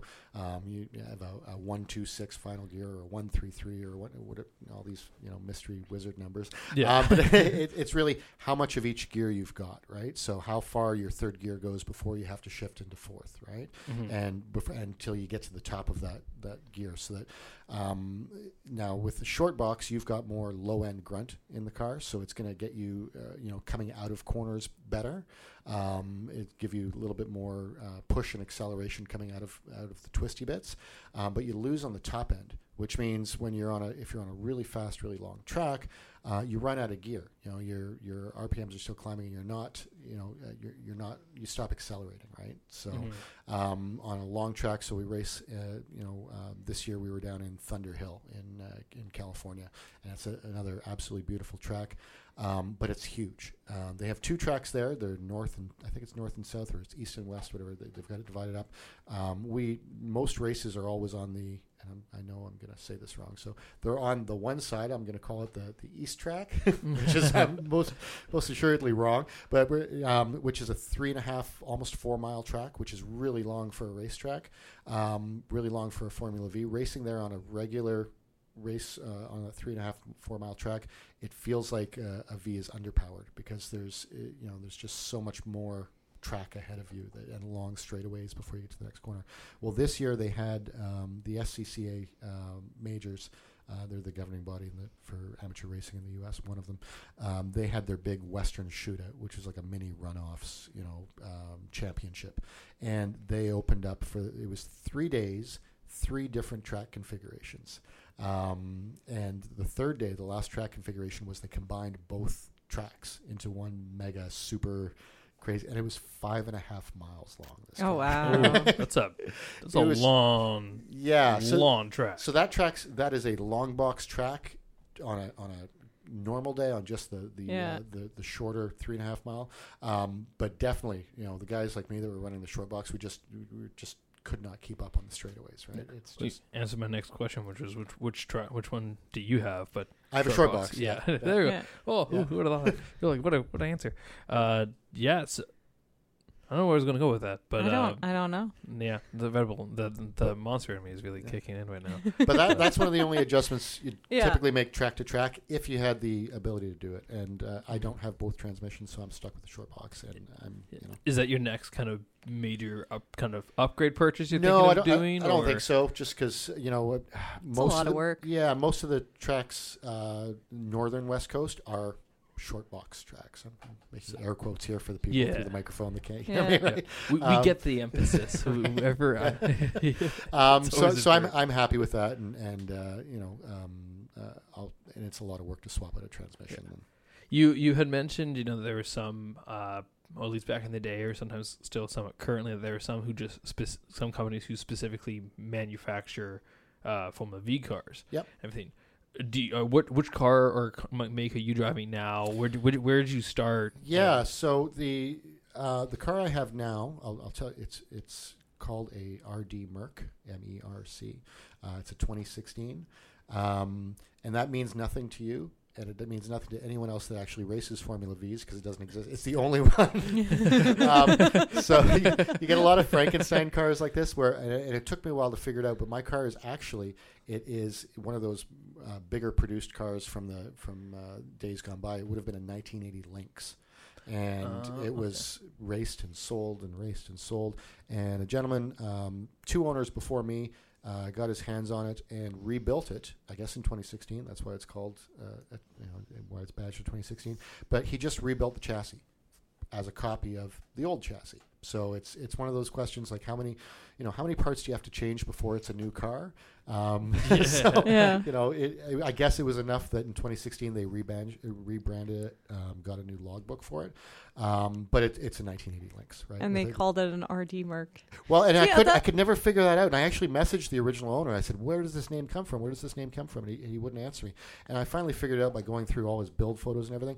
It was the paint color code that he picked on the body. See, red mercury. It was a mercury red. Was the color. if you're gonna do that, then why not just call it something? You know, like this is my car, Joe. yeah. You wouldn't know it, but um, but this is Joe. Well, you know, And there are a lot of guys out there that, that have you know fa- fantastic or less fantastic or you know think names that they think are right because they've done enough to their car. They're they're rebranding it. There's a lot of creative names you've got out there for one-off cars. This Do you, car. have a, do you have a favorite like favorite like a list of favorite ones you've heard or like Oh no! Uh, well, you know, there, there's a guy, um, and I haven't had the pleasure of racing against him. Um, we because he's in S- uh, Southern California, and the furthest I've gone is Northern California from here. Yeah. Um, but a guy named Mark Mark Edwards that has a uh, his car is called Glamdring from Lord, Lord of the Rings. Rings. There yeah, you go. yeah, I Oh. love it. That's and, amazing. and apparently there's someone else in the southern U.S. that has uh, a, a another car that with another Lord of the Rings name, but I can't remember. Uh, that's cool. See- now, but you know, And and that's my number one complaint with like McLaren cars in general. Oh, is this that is- like they always name them like they name fax machines. it's just letters and numbers. Like Alfa Romeo's got it right. It's a different lady's name every time, you know? That's But like McLaren, it's just it's not even like Mercedes where like the numbers and letters kind of tell you something about the car. even then. It's, pretty. It's pretty. It's it's just a fax machine number. Like the P one's nice though. P, the It's- P, it's, a, it's, a, it's, a, it's a good one. P one. It's, I mean, they it's nice because it's short yeah. in comparison to some of the other names and- they've come up with. and the but McLaren F1 was named the F1 because the team that built that car all worked with each other on their Formula One team. So they make some point. uh, yeah, right? when when You- it's just a letter and a single number, it's not that bad. Yeah. But sometimes they get a little long with it, and it's like it's it's Yeah. See, why. I'd call mine the C. I'd call mine uh, the CF14 Nighthawk. Yeah. So I would, I would call mine that. Yeah. No one, no one asks me. What, don't ask me why. Sure, I don't. I already know why. why. I already know why. No, and, I just and like the name. to go into I that. just like the name Nighthawk. Okay, it's that great. sounds like a whole episode right there. exactly. Well, the F fourteen is my favorite fighter jet. Yeah. and then the um, Night- Nighthawk says D and D Batman character. No, that's Night Raven. That's a different. Oh, that's a sorry. different. Sorry. Nighthawk is just I don't know. It just sounds aggressive. It sounds weird. Superhero-y. and, Yeah, uh, it, it, it sounds it sounds like what a race car would be named, Right, in my yeah. opinion. Like, but I'm also I've been wrong before, numerous of times. But who knows with this? Mine Um, was called Toothless. your, your race car was called Toothless. Well, it was a it was um How? a how 2008 Eclipse, right? oh, that makes a lot of sense then. and it was all black, and Yeah. so like it just it looked like Toothless face, Yeah, and just that's like what, because of that bubble shape. and that's right when, uh, of course, the movie we're talking about is how How to Train Your Dragon. That's like right when that movie was coming out. I think that time. no, so I very. think it was it was out for a while. I didn't get it in 2008. I got it like 2013, 2012. yeah. Um, But that's what I'm saying is that you probably would have picked because I've heard the story before. So I, I Yeah. think like when, but when you when you but when you got it, when I when I got it, no, it was one of my friends who was just like obsessed with the movie and Oh, looked at the okay. car and was like, "It looks like Toothless," and then it just stuck. Yeah. But yeah, So- Uh, going back to Formula V cars though, uh, have you driven a lot of like, the different types? Are they all pretty like? Do they all kind of handle because it's so spec and, and everything? Do they all Yeah. kind of handle very much the same, or is there a, a s- a Yes. specific model that you're like, I would love to drive this? Well, yes. yeah. Okay. Yeah, absolutely. Um, the goal is that they all kind of drive the same, right? But it's um, there's differences in geometry and the, the way the chassis is set up and, and the driver position, how it feels, um, which can all alter the handling completely. Some of them are more uh, sit-up cars. Um, like there's there's a, a more modern manufacturer they're called BRD cars, I think, and they're made out east, and they're they're kind of an upright sitting position, you know, off, not quite office chair, but um, that sort of thing. Um, a lot of cars are lay down cars. My, my current one is a what you would consider a lay down car, where you're, you're basically laying on the fuel cell. Um, yeah, absolutely, far, far Yeah. back, completely stretched out, and it changes the dynamic, changes the center of gravity in the car, changes the handling. Um, it's got to feel good on the back. yeah, well, no, but That's what I. Like I, I get a I get a lot of, of, of um like I get I get teased a lot about how I sit in my car. I sit really straight up. Yeah. And my my entire family, except for my father, doesn't. They like I always have to adjust the seat. because they've got the lean going on. It's the- yeah. it, yeah, it looks like you're driving in the hood. Like it's like they they lean so far back into it. And they're like, "How do you sit for so long when your back is literally just vertical?" And I just, "How did you not like I like I would fall Yeah. asleep if it was leaning like, back?" if I was leaning back. I need Yeah. to be like straight or leaning forward, yeah, and not like in the like little old lady kind of way, but just like you I don't know. know. It's My, pretty. my streetcar driving position is kind of 90 degrees, you know, like Yeah. up, upright. Uh, but you have more control that way, right? You Yeah. Control over the car. yeah. Um, with with a Formula car, though, laying down, you can have a lot of control too because there's there's no big dashboard in front of you, right? So you don't Yeah, have to see it's over very anything different. and a very different position, right? But um, yeah, it, it's there's a lot of cars I'd like to try. Um, maybe I will one day, but Do um do you ever like swap cars for a lap with someone just like they want to try yours, you want to try theirs and like not not racing but just kind of like, "Hey, let me Yeah, see yeah. how yours handles and stuff like that." Absolutely, absolutely. And I, I actually, um, so when I was having all the, the issues with my current car when I first got it, I mentioned that the, the mounts were twisted and the chassis was messed up. Um, uh, um, I got someone to, to drive it just to Yeah. give me their opinion because I still hadn't identified what was up. Um, that car, once it was all fixed again, um, I was having some engine issues last year, and I, you know, kept thinking in the in the paddock everything was fine, sounded good, get it on track, and it just it, it, it just the feeling wasn't there. Um, so I actually went to a practice day, and I got a guy that I race with to come out and say, I just said, "Hey, can you just drive my car for the for the day?" Yeah. You know, you've been doing this for a really long time. You understand Formula V's. You, you get the setup. You understand geometry changes, what the engine's supposed to be doing, what the, the suspension's supposed to be doing. And he did. And we just had a day where he'd, he'd go out and, and drive it and uh, come back and say, yeah, you know what? I think you could benefit from this adjustment here. This one, we'd, we'd change a few things. He'd go back out. Um, I didn't drive the car at all that day. I was happy to just let him, you know, do his thing and, and try and optimize the car for me. right? Yeah. So, Mhm. Mhm. Nice. um, people don't usually do that to me because I'm newer at it, so I'm not, they're not going to get any benefit out of me driving their car. Yeah. But yeah, Yeah, But, but I guess you must just learn so much from watching that too. yeah, And like in terms of what you what they're looking for, it means that like that's what you should be starting to look for Yeah. and everything. Um, and do you find that now that since they've done that and done adjustments, you're able to do that on your own car a bit more now too? absolutely, yeah. Yeah. And uh, every time, you know, it's like with learning everything, you get more comfortable. Um, you know, it's first show me, then do it with me, and then let me do it on my own. Right? It's it's the you know how you teach kids anything, or uh, it's the same thing. I forget, like most kids do. you know, Yeah. they'll show me, they'll do it with me. I'll go to do it on my own, realize I've forgotten, I'll have to ask again. But uh, no, every time you, you you do that, you're getting more familiar, more comfortable with the car, more comfortable with the setup, and with your expectations of you know. yeah. Yeah. So. So, uh, like you know, as a driver, and then go in, you have your obviously your your, your the three or four tracks that you named. What do you like in a in a racetrack, and even just in a car, like to fit your specific style of driving and how you corner and everything? Like, what do you look for? Do you ever sit there and go to a track and kind of like, ah, this is not the one for me? Like, I know, I know. Yeah. I know Yeah, that one's gonna do that, Yeah, and, and- um, but and then how do you adjust on those tracks when you when you know that this is going to cause your style be, you might j- not jive well with your style. How do you adjust in that, or is that very much just as it goes and It's how just, you're feeling It's just it? part of racing, right? So I'm not. I'm. Uh, you know, uh, I mentioned I was joking earlier that Portland's one of my favorites because I won there. Um, it's because I, I I'm not a. I don't win most races, and you know I've still got a lot to learn. Um, so I'm not going to a track with the necessarily with the mindset that uh, I have to win. I mean, I come out on first, and I gotta, I gotta, you know, this, um, got to be the best on this track. I go with the kind of outlook that hey, this is something new, going to experience it, learn this track, see if I can get better over the course of the weekend, right? So if you're out on track five, six, seven times, um, I want to be learning how this track is supposed to be raced.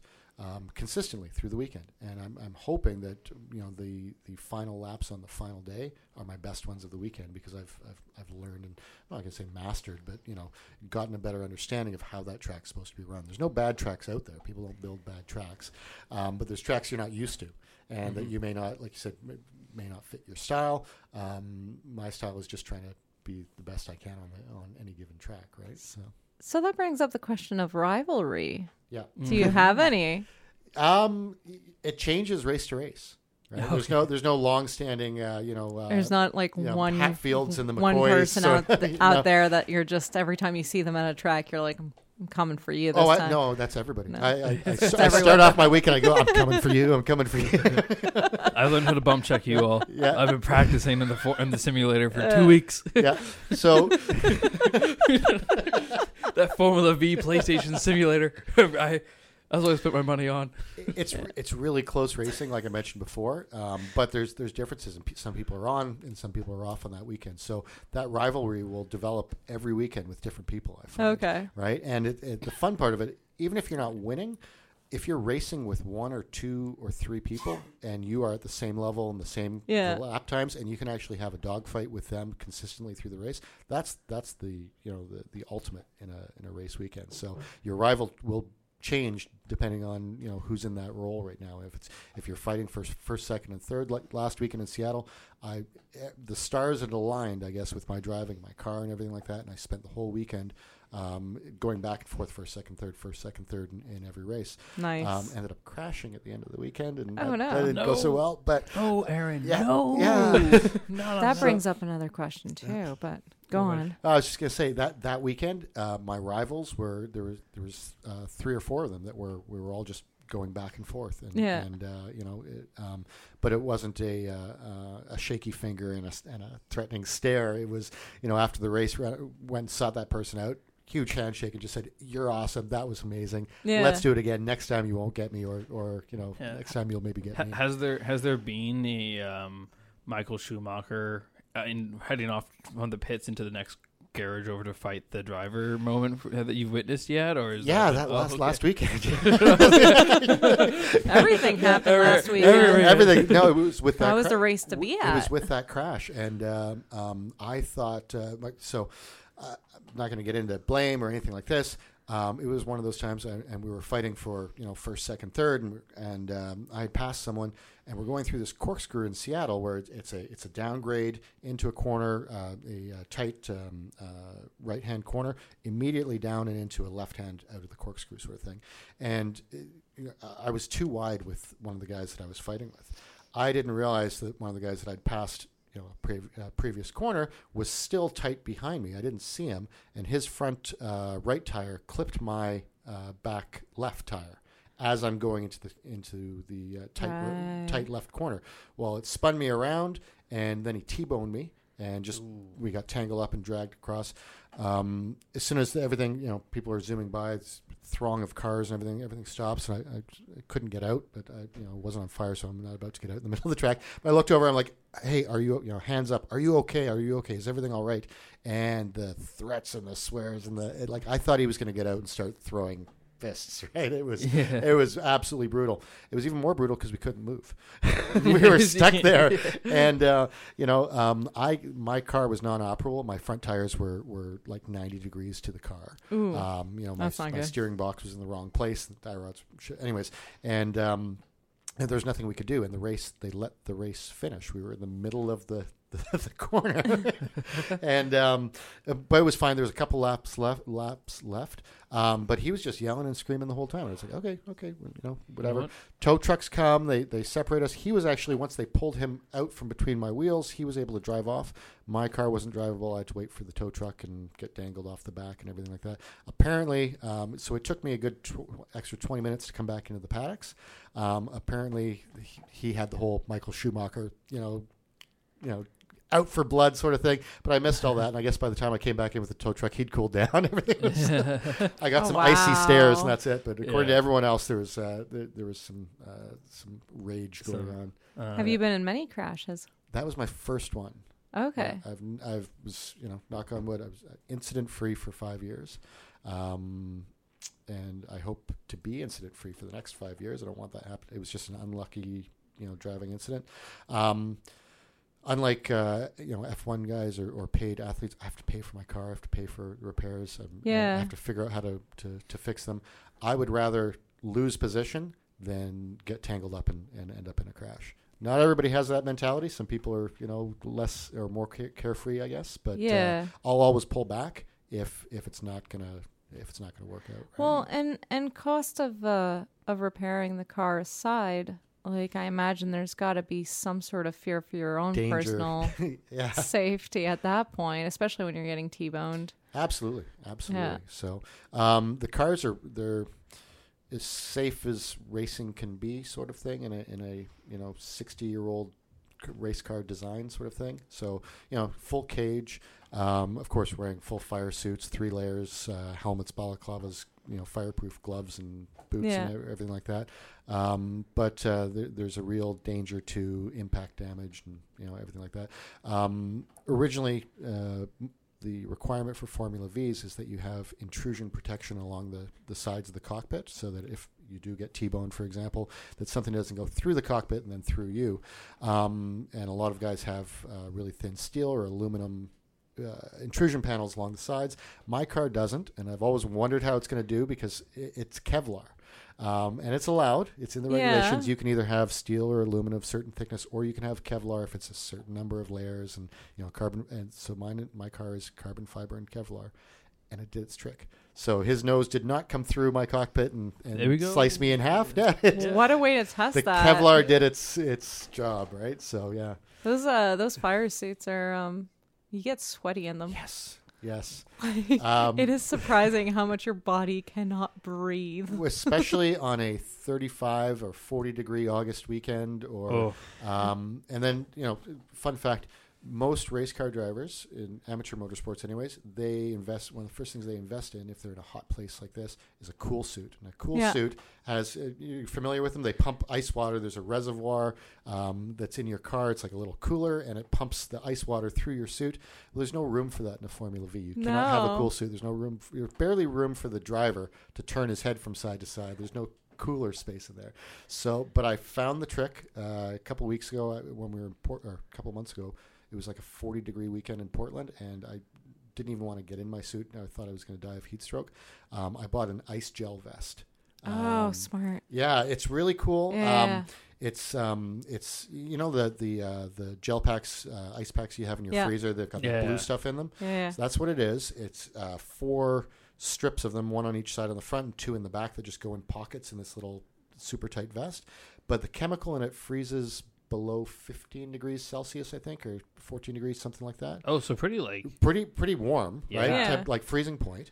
Um, and literally, you just throw it if you've got a cooler with uh, uh, your non-alcoholic beverages for during track time, or your adult beverages for later. Just throw it in, in the cooler. I find it if if you've got water and ice in there, it's like 15 minutes in there, and the thing's frozen solid. yeah. oh Um, solid. but because the freezing point is so high, Takes it- forever it- for it to thaw. well, it, it doesn't feel ice cold. It's just cool. Yeah. Like it doesn't feel like you've got an ice pack against you because it's it's 15 degrees. It's not, but it it it's great. It's a lifesaver. I love it. yeah, like Yeah. it may not be super like ice cold, but comparatively in that suit, Yeah, it Where just your keep, body's keeps like you 40, cool. Like yeah. it, it, it'll keep your body temperature in around like you know normal. versus, Yeah. Have uh, you taken a flame to any part of the suit just out of like morbid curiosity? No, no, because the suits are really expensive.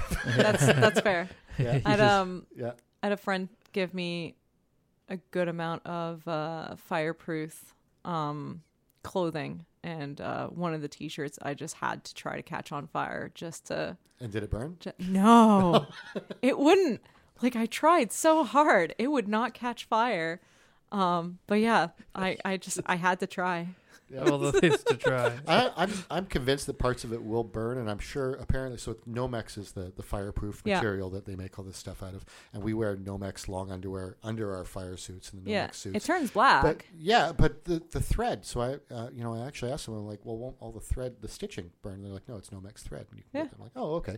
I s- and then you know, in the same sentence, I said, but I put all the patches on the suit myself, and I don't have Nomex thread. So, yeah, that might catch. so you that just might kind catch. compromise Yeah, the entire so- by accident. I think I might have. At least in little tiny stitch places all the way yeah, around, just right? So- just get little little spot burns, you Yeah. know, of like yeah, and one person I was racing with answered, "Well, that's why I use adhesive on my patches," and the other one said, and "That's why I bought Nomex thread." Yeah.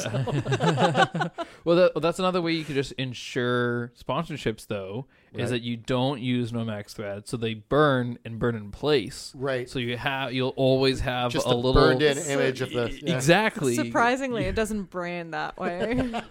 Don't don't ruin my fantasies, Marie-Ange. this is this. I found the loophole. Surprisingly, a square pa- a square patch with a logo on it will burn as a square patch. not as the contents of the image on the logo. Didn't get the Nomex thread and just thread in the names in that way, so that Yeah. way it's still like. this is real life physics. If you go. jump off a cliff, you don't have to realize that you're off the cliff before you fall. Oh no way! Ah, I've been doing it wrong the entire time. Turns out. I get, you go, You gotta love that cartoon physics logic. It's yeah, like, oh well, if I burn an image, it will totally burn work. Yeah. the image. The crazy, the crazy thing is, though, right now there's some people listening. They're wondering how they can make a patch in the shape of their logo. So if it does, There we go. to you guys, you get it. Okay, you guys I'll- get it. I'll- I'll I'll appease these people. So what you do is on the back of the patch, the side that's going to be like in contact with the suit while burning, while burning, you use two different types of adhesive glues. Right? And Yeah. so to the naked eye, it just looks like clear glue, but your logo is done on one that's like burns a lot hotter Right. and the other one on one that burns a lot less hot. and then hopefully you'll have the two shades. Do you have a specific uh, a, a brands you like to use for the glue, or uh, just any old adhesive glue? What work? logo are you going after? Uh, yeah, I, I'm not, I don't, nothing, nothing in What's the goal here, Taryn? I haven't made that one up yet. Maybe like BMW or yeah, yeah. Or just the Monster M. yeah, just the big. I can imagine the news story now. Though, you know, he would have survived. The fire suit did its thing, except the monster logo burned through his chest and out the other side. It was that's the only part of it just happened to be above. his Ironically. Glue head. just turned to napalm Yeah, and exactly. uh, Monster right uses through. Monster uses it as a as an advertisement. Like we're so hot, it goes it, it goes goes the right through you. it goes right through. yeah. Straight to the heart. Yeah. okay, so earlier in the show, Aaron, you had mentioned though uh, about the Pacific Challenge Cup. Yes. And kind of getting through that, and and you know looking it up, uh, and even when I had talked to you before. Um, one of the com- conversations we had was that it's still kind of relatively new. You've been That's kind of redoing it. So, Yep. Uh, looking up here, it really kind of got formed specif- specifically around 2021, and then it says the official one is 2022. How accurate right. that, La- that is last accurate? season was our first full season. full season. Yeah. How has that been? And been just I'm part of the kind of a new racing league, getting into that, be maybe an advocate for it, and like yeah, all of that. it's been it's been interesting. It's been an eye opener for me. Um, it, one of the the biggest challenges is attracting sponsors, right? And uh, um, hey, Monster, if you're out there, you know, we'll we'll do that with the patches if you're. No. I'll Um, put the special glue on it. yeah, Yeah. no, I, I actually did approach uh, Monster, um, Oh, but no I, way. I um, one of my duties with the Pacific Challenge Cup, the thing, the the projects I took on was uh, going after sponsors. So Mm-hmm. drafting letters and reaching out, trying to find the right people, convince them that this is something they want their name behind. Look how cool it is; these cars are awesome. Uh, you know, all that sort of stuff. And uh, I actually got a response from Monster. Uh, it was there was no money attached to it or anything. Oh, no, but they, unfortunately. they said they were reviewing it. so, hey, that's that's know further what? than I've got. So you know what? I, I put out, you know, fi- let's say 50 requests. Uh, you know, uh, 20 of them, uh, or maybe 15 of them actually even replied, and a few of them uh, came through with, with sponsorship for in different ways. We've got, you know, financial sponsors that are uh, have been providing money for uh, race winnings. Like we, we, we get a pool um, uh, tow fund, so a travel fund, so that drivers from California can come race up here, or vice versa, right? And try and reimburse them for their fuel. Have you uh, messaged Ryan Reynolds at all? No, I haven't. I hear he's into motorsports. and Ryan- and he's Ryan, a BC boy. Yeah, right? he is, he's a BC he's a boy. BC boy. should see if you want to tell him So- about coming on. Ryan, if you're listening, I love your movies. I think we'd get along famously. I love you too, I- Ryan Reynolds. I will let you drive my. Your this movies, is an open your offer. vodka, just Yeah. you know, all of it. Open offer right now, Ryan Reynolds. I will let you drive my Formula V car. Oh, No charge. Oh, Yeah. No charge. Yeah, I'll be your track sport. You, you can jump in my car and, and you'll love Yeah. it. You'll love it. no, but um, we we've had some amazing sponsors uh, locally here. Uh, Maxxam Insurance, their auto insurance, uh, commercial insurance, all that. They're in, in Burnaby and Victoria and all over the place in the Okanagan. They were our first big sponsor last year um, with uh, some fi- uh, financial contribution that we used for prize money and tow funds and, and social aspects. Uh, they've sponsored the series again this year.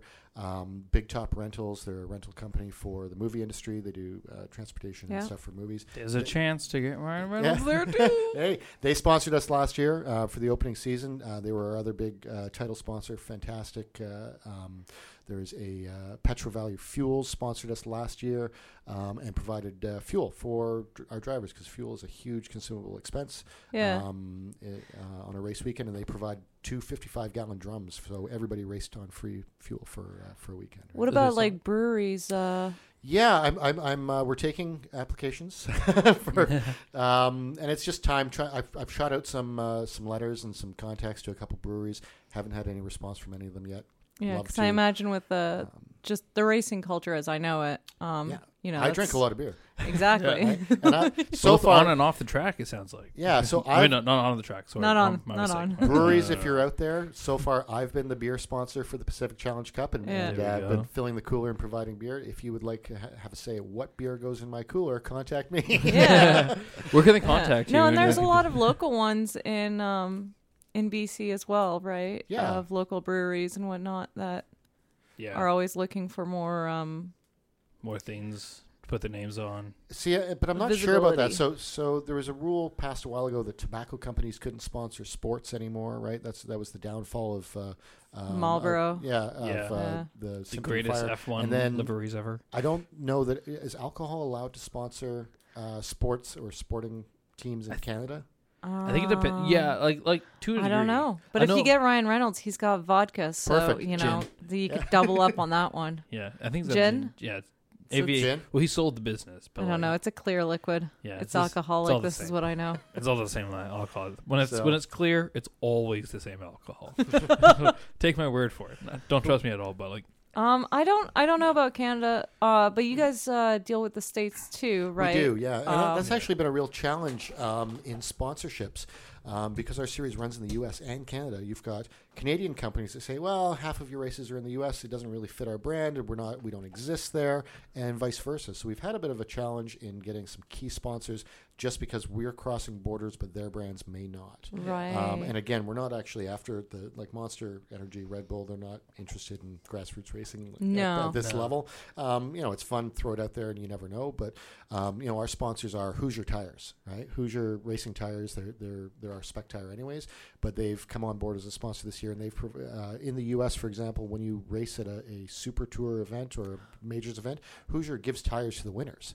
Um, but that's only in the U.S. So they've sponsored our event now, so we can award free tires to winners of our races in Canada here, which is awesome. that's pretty sick. A and W's in both the U.S. and Canada, Hey. and they have a huge involvement with um, car shows, uh, with car support, motorsports. A and W, if you're Um, listening. Yeah, No, because like there was a Sponsor the lot of show, the we one of the car shows I used to go to every Wednesday uh, back when I was in Ontario was consistently at the A and W. Yep. The mascot would come out, right, the big bear and everything, um, hand out like little like junior burgers to everyone, and like they were a massive supporter and sponsor of that event. Nice. So they do have a history of getting involved with smaller, more local uh, motorsports, but still within the motorsports because I think they used to be a drive-in or something. So Yeah. they kind of play off of A&W? that with. Oh, yeah. uh, the whole car culture. Yeah, yeah, yeah, yeah. I wonder absolutely. White Spot would do it too, because White Spot is very famous up in BC for their drive-ins and everything Yeah. too. so So. pirate ship. There's there's a lot of companies out there that would that would fit really well. It's the only thing to get in a car. I would honestly love to go into Formula Vee and have my Just have, have, my the car, pirate ship. have my car Well, resemble it the pirate fit in the pack. day. cockpit. Yeah. So the guys uh, Hand out ice cream to everyone as I go by. Like, do you want to give you a give me your loony? Here's your ice cream pack. There's a couple guys that race in one of the series out east. Uh, I can't remember if it's the Challenge Cup or Drivers Cup. They're both big Formula Vee series out east. Um, but but uh, there's one of the series that has sponsored cars. So the, the these companies have sponsored the series, but in, in exchange for that, um, they've they've uh, designed or, or wrapped uh, a car just for that brand. So they have a Pepto Bismol car.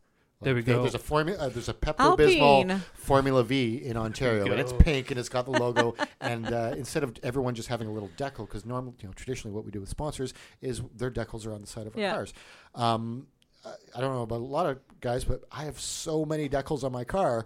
It's hard to see the car underneath it because you've got sponsorship decals, personal sponsor decals, racetrack um, uh, decals. So sometimes when you race at a certain track, they want to see their decals on there, their, Yeah. their series. So if you race with SCCBC, um, they want to see their stickers on there. Uh, we're governed by CACC, which is Confederation of Auto uh, Car Clubs Canada, something like that. Yeah. They're our governing body. They work under FIA. Their logo has to be on our car. Their decal. When you're in the U.S., um, you know, if you're running a, a, a majors event, the majors decal has to be on your car. So there's there's tons of stuff there, and it gets lost. They're doing you know entire car. This car, this is the Pepto Bismol car. They got a Subway car. This is the Yeah. Subway, you know, Subway restaurants car.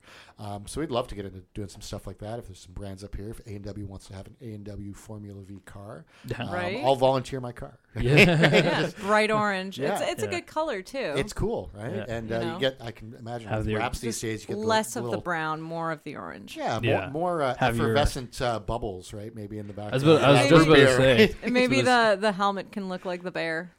a Oh, little God, bit. I'm I in. love I'm, it. I'm Teddy totally bear in, suit? right?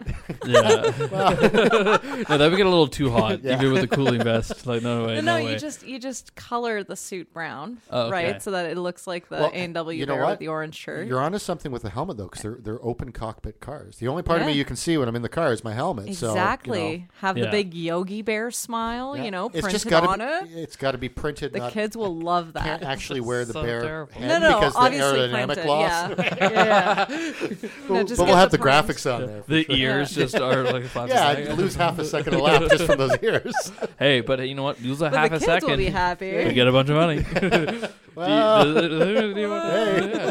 Well, I guess no. Yeah, you would. You want to. You'd want to have all the sponsors sponsors on the car that wins it all, right? Like, Yeah. Well, well- well, but the thing is, you lose you lose half a second with the ears, right?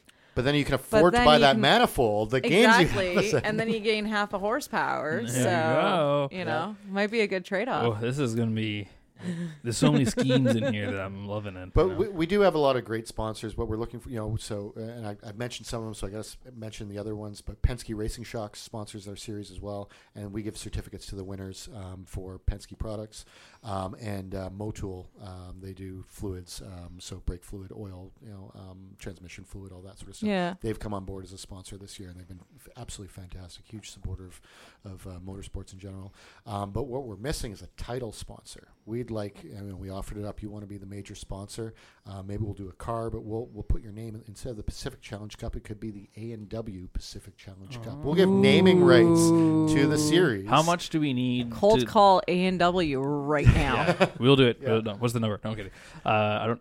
I, I, maybe. Um, how much do you need to get a trophy named in your honor? We well, well, uh, Could you imagine the F World I was a little bit of ask. F World we'll, Challenge? we'll Cup? discuss offline. Yeah, yeah, yeah. well, just like the our logo as, a, as the there's, there's your It thing. already looks like a racetrack. exactly. we could just have our logo look like uh have the have the racetrack logo be the trophy, and then uh, give you guys one of those. Like I'm like I'm joking, but I'm also not joking at the same time. Well, when we talk about sponsorships, we're, Yeah. we're grassroots racing, so we're not asking for millions of dollars, right? Yeah. This is, you know, we our, our affection can be bought with just a thousand or two. Oh, I don't have that. Our I- affection can be bought with a thousand or two as well. our, our, our affection, like two hundred dollars, will buy us our, our my, my affection. Just give me an A and Just give W me the burger. Just give me the burger. Honestly, give me give me give me a double double team combo with a root beer with a root I'm in. float. I'm I'm in. sold. Just a cheddar uncle for me. I'm good. yeah, exactly. That's a good burger. It That's is. a- that's a It good is. I hadn't had A and W for about like almost two years, I like their yam and fries. then um, I haven't had the yam fries yet. I've been too afraid. there, there's I can't, a get, I can't get past the, an- the the onion rings. Which oh, onion rings. Onion rings, yeah. You gotta yeah, get that yeah. crispy. what, what you do is you get the yam fries and the onion rings because then they give you like the savory mayonnaise sauce, right? And then you dip, yeah, that one, and then you dip the onion rings in that sauce. Nice. What you should know, Aaron, is Marie-Ange has the wackiest uh, food combinations. Okay. Um, and it's almost every time we do an episode, you you pull out another one. Have I So told that's you a, the that's latest? a normal one though. The, the- That's I- what, yeah, that's It is a normal That's the most tame that she's ever done. Have Okay. I have I told you the latest? I was on air with Sean and we were talking about food and I was like, "Oh, I could I could really use some sour cream right now." And it took him a second. He's Just like, sour cream? "On what?" Yeah, it's like savory yogurt. I can't do this anymore with you. Sometimes. like, this, this times I just I think you're making it up, but I don't know. I'm Like, you're- not just a spoonful. spoon or straw? Spoon. Okay. Spoon. It's it's too This- thick. This reminds me of this time that Got to go um, for the full fat sour cream. Come on. Fourteen percent. Yeah. there was okay. I'll tell you. I'll tell you a really embarrassing story with me and sour cream if you want. Absolutely. Um, years ago, back when I I was like just freshly turning nineteen and that, and uh, I was at a my friend's house party, and I drank a lot as as one as a nineteen year old does, as one do, as as you do Yeah. when you're first nineteen and, and start drinking legally. Um, and I got to the point where my friend realized, oh wait, I don't think I've seen Taryn eat anything yet. And he's like, at this point, I'm pretty blacked out. I don't remember a lot of this. Is it 19 in BC? It is 19 in BC. Okay. Yeah. Yeah. G- Very important context of this story is that at this point, I don't know what's going on. That's fair. And he re- he realized now, um, this friend is also uh, a friend that I've told you about is now an actor, and doing some pretty big things. So this is, should tell you how far we've come uh, as as a pair. Um, and he like couldn't remember if I'd eaten anything. And one of my other friends had brought like a big tub of sour cream to make for because he was told there'd be nachos, and he, I was, I was waiting for that. I'm like, what is the what's the I reason love you how bring a prepared he big was. tub of sour cream to a party? yeah, yeah, that was his It's thing. either nachos or pierogies. yeah, that was that was his only thing. And at this point, like he he um they were also really good friends with my older brother, so they had a very protective like older brother thing with me. And they were like, okay, we haven't seen Taryn eat, and he continues to drink. Did you have the savory yogurt? No, I did have the savory yogurt, and the thing was, is like so they would say like we need to get him to eat something, Oh, that's horrible. and the though. only thing we could get like anything to get him to throw up. So here, Taryn, here's the sour cream. Oh, so Yeah, they, they, they were intentionally gonna- getting you to throw up. I Yes. was going to say, 'cause Well- you're going to throw up. I mean, Yeah, I did. curdles. I definitely exactly. did. I was Yeah. going to say that's just a quick way to make Yeah. cheese inside Yes. of you. Yeah, exactly. Oh, oh yes. And and basically what happened is is they, they they originally tried to get me to eat it, and I wouldn't eat it. And then they realized that the only thing, like it, like the true midzing that I am, the only way to get me to do something is to say I can beat you at this. And so I was like, no, you can't. So who It's- made the most matzah? Oh, on me. Because because the whole thing is is that th- they said that there was going to be a a, comp- a sour cream eating competition, Oh, and I had to win. Now there was no competition. It was No. just to get me to eat something so that I would have something in my system. Yeah. And then that's the story of why I didn't eat sour cream for uh, a number of years, and unless it was for um, nachos and, and speaking of pierogies, pierogies, yeah. Yeah. So Yeah. Sour cream. Quick way to make cheese inside of you. yeah, but why would you just eat sour cream? I don't know, without a reason, because it's good. beyond Me. Just Wow. just a spoonful. Look, I've lived that. It's not that good. It's Like not that I s- good by itself. It's savory yogurt. Okay, Aaron. there you go. All right. Savory yogurt for sour cream. there you go. Gosh, that's just I can't get over it. Okay, you know, moving. Do you eat Okay, it with salt and pepper? What? No, just No. just Just I don't know. It's just I have a tub in the fridge, and every now and then I just go in there and grab a scoop. Oh, yeah. It's it's I like just it's like yogurt. You know, No. you don't you don't eat the whole thing. You just grab a scoopful or two. it's not. No, this isn't. This isn't crunchy peanut butter, Marianne. This isn't something you just have. It's not great with peanut butter. No, of course it's not peanut butter. Well, yeah, it's a try. I've started. I've started. I've started a can. I've started counting my macros. Um, I'm currently down four pounds. Okay. Uh, but I'm starting to count them a bit more. As in, like, I'm not like really hard on count, like harsh, like counting Yeah. them. But I'm aware of what I'm putting in my body a bit better. And one of the things I do kind of count are like the certain types of fats I put in. And when I'm low on fats for the day, I just have a couple spoons of peanut butter, and I'm topped up. Hey, That's fair. It's, it's great. I go for mayonnaise. my, my brother Reese Reese sits sits sits there. Is like, why are you eating so much peanut butter that's by the other itself? savory yogurt, by the way. is mayonnaise. Are you a Miracle Whip or Hellmann's? Yeah, but that one's like uh oh, neither Kewpie. Is The- that the, good? like the Japanese one. Oh, so And good. Okay, and where do you get it? MSG. 'Cause I Um, almost ordered it on Amazon the other day because I've been curious about it. I'm No- I'm skeeved out about ordering mayonnaise off the internet, Uh, and I know that any it's food like, product off the internet. right. fair. Yeah. That's- but where do Um, you get it? Uh, I I got mine at T&T. Oh, okay. Um, but yeah, any it's any supposed to Asian be really grocery, good. so, it, yeah. it really is. And like I don't I don't have the the actual Kewpie with the like baby on the bottle, Yeah. like the name brand one. I just have um, I don't know, n- no name Japanese mayo from T&T. But um, but Just yeah, has a no, bunch it's of MSG in it. I I don't know. I don't know what they put in it, but um, Hopefully. it's definitely That's- that's my definitely hope. delicious. Yeah. Um, I do like normal mayonnaise as well, but it's a little bland in comparison. Yeah. Yeah, Every- once once you go Japanese, it's hard to go back. Marianne, literally every food by itself compared to what you eat it with is bland. Like literally everything you've ever told me about. This is the food I eat. With this, it's like how do you go back to it normally? And Well, typically, that's- my answer has been correct, which my my hypothesis on you has been correct, which you don't go back to it normally. No, and that's that's the thing that's led me to you know trying sour cream with peanut butter once was like like eventually you gotta try to elevate. I actually I made peanut butter risotto once. That does and sound good. and you know what? You know what? That was delicious with maple candied bacon bits and and peanut butter risotto, which yeah, that's that's one of my weirdest but most prideful moment was uh was that one. It was good.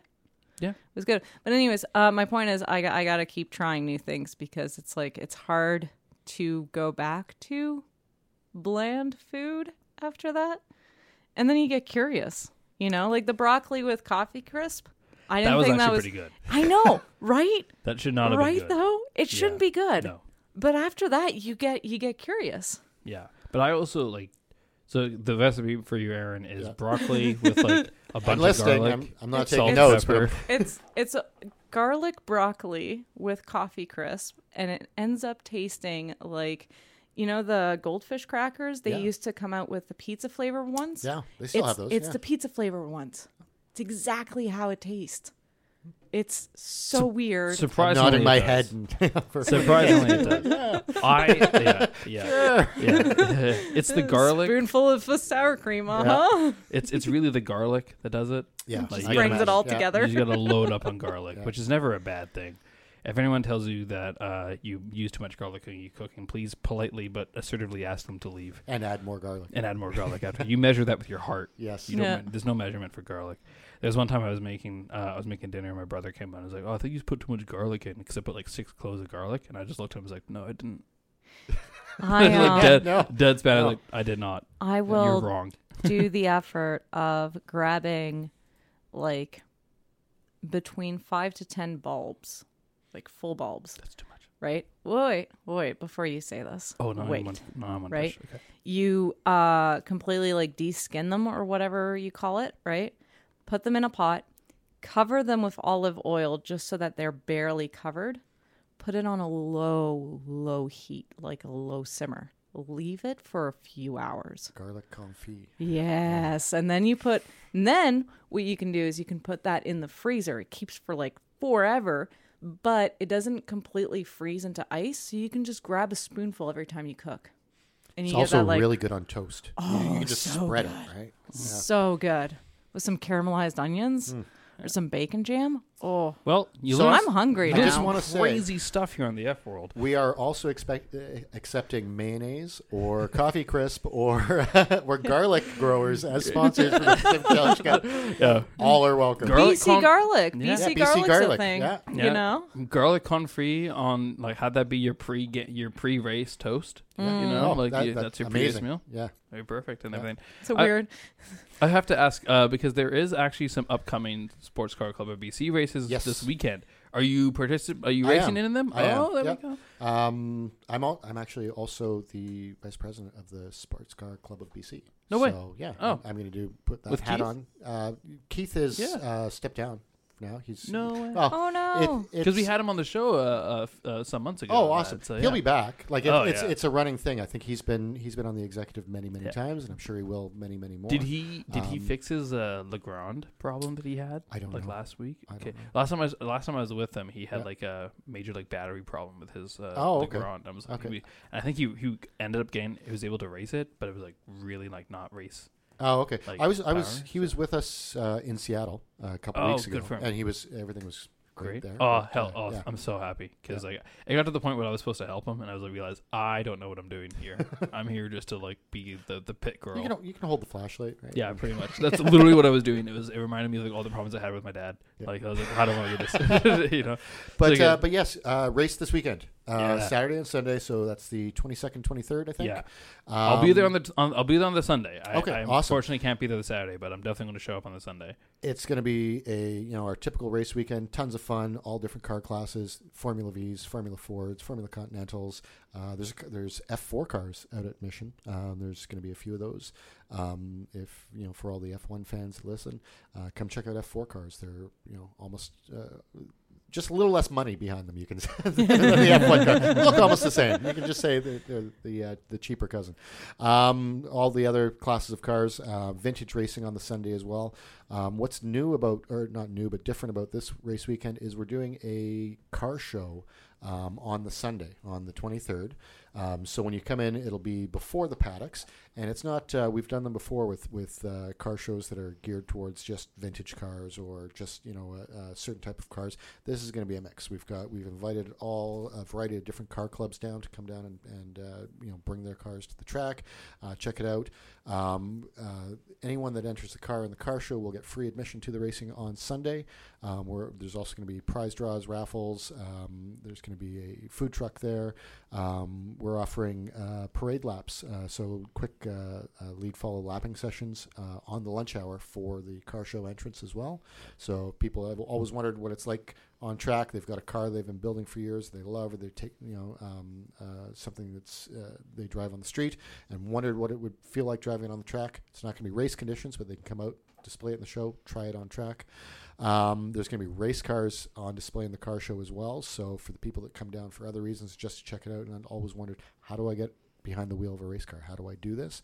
There's going to be booths there that uh, of the people that help get folks on track, whether it's the driver training schools, um, the companies that provide trackside support, arrive and drive uh, services, that sort of thing, where you know you can get your license, not have a race car, and still get out and race by renting a car from. There's companies out there that just do uh, race car rentals and support services. They're all going to have booths there. Uh, there's a couple of them that work uh, out at Mission Raceway uh, constantly. F- all fantastic guys. Um, yeah, so you know, from a spectator perspective, a, a fantastic weekend to come out because there's so much going on at the track, Yeah. and it's local. Yeah, Yeah. Gotta support the local. It's gonna be dope. I can't wait to see it. Well, that's all we have time for today. This is a very quick goodbye here on the F World on CIVL Radio 101.7 FM. You can always find us here on the F World on our Instagram, social medias, all through it. If you find one, the F- if you go to the Instagram, the F-World.pod, you can hit the link and follow all us on everything we have there. It's all there to follow. So go ahead, no reason not to. And of course, to our homie in Belgium, who always seems to be there for us, you're still the MVP. We love you. We're yours in racing.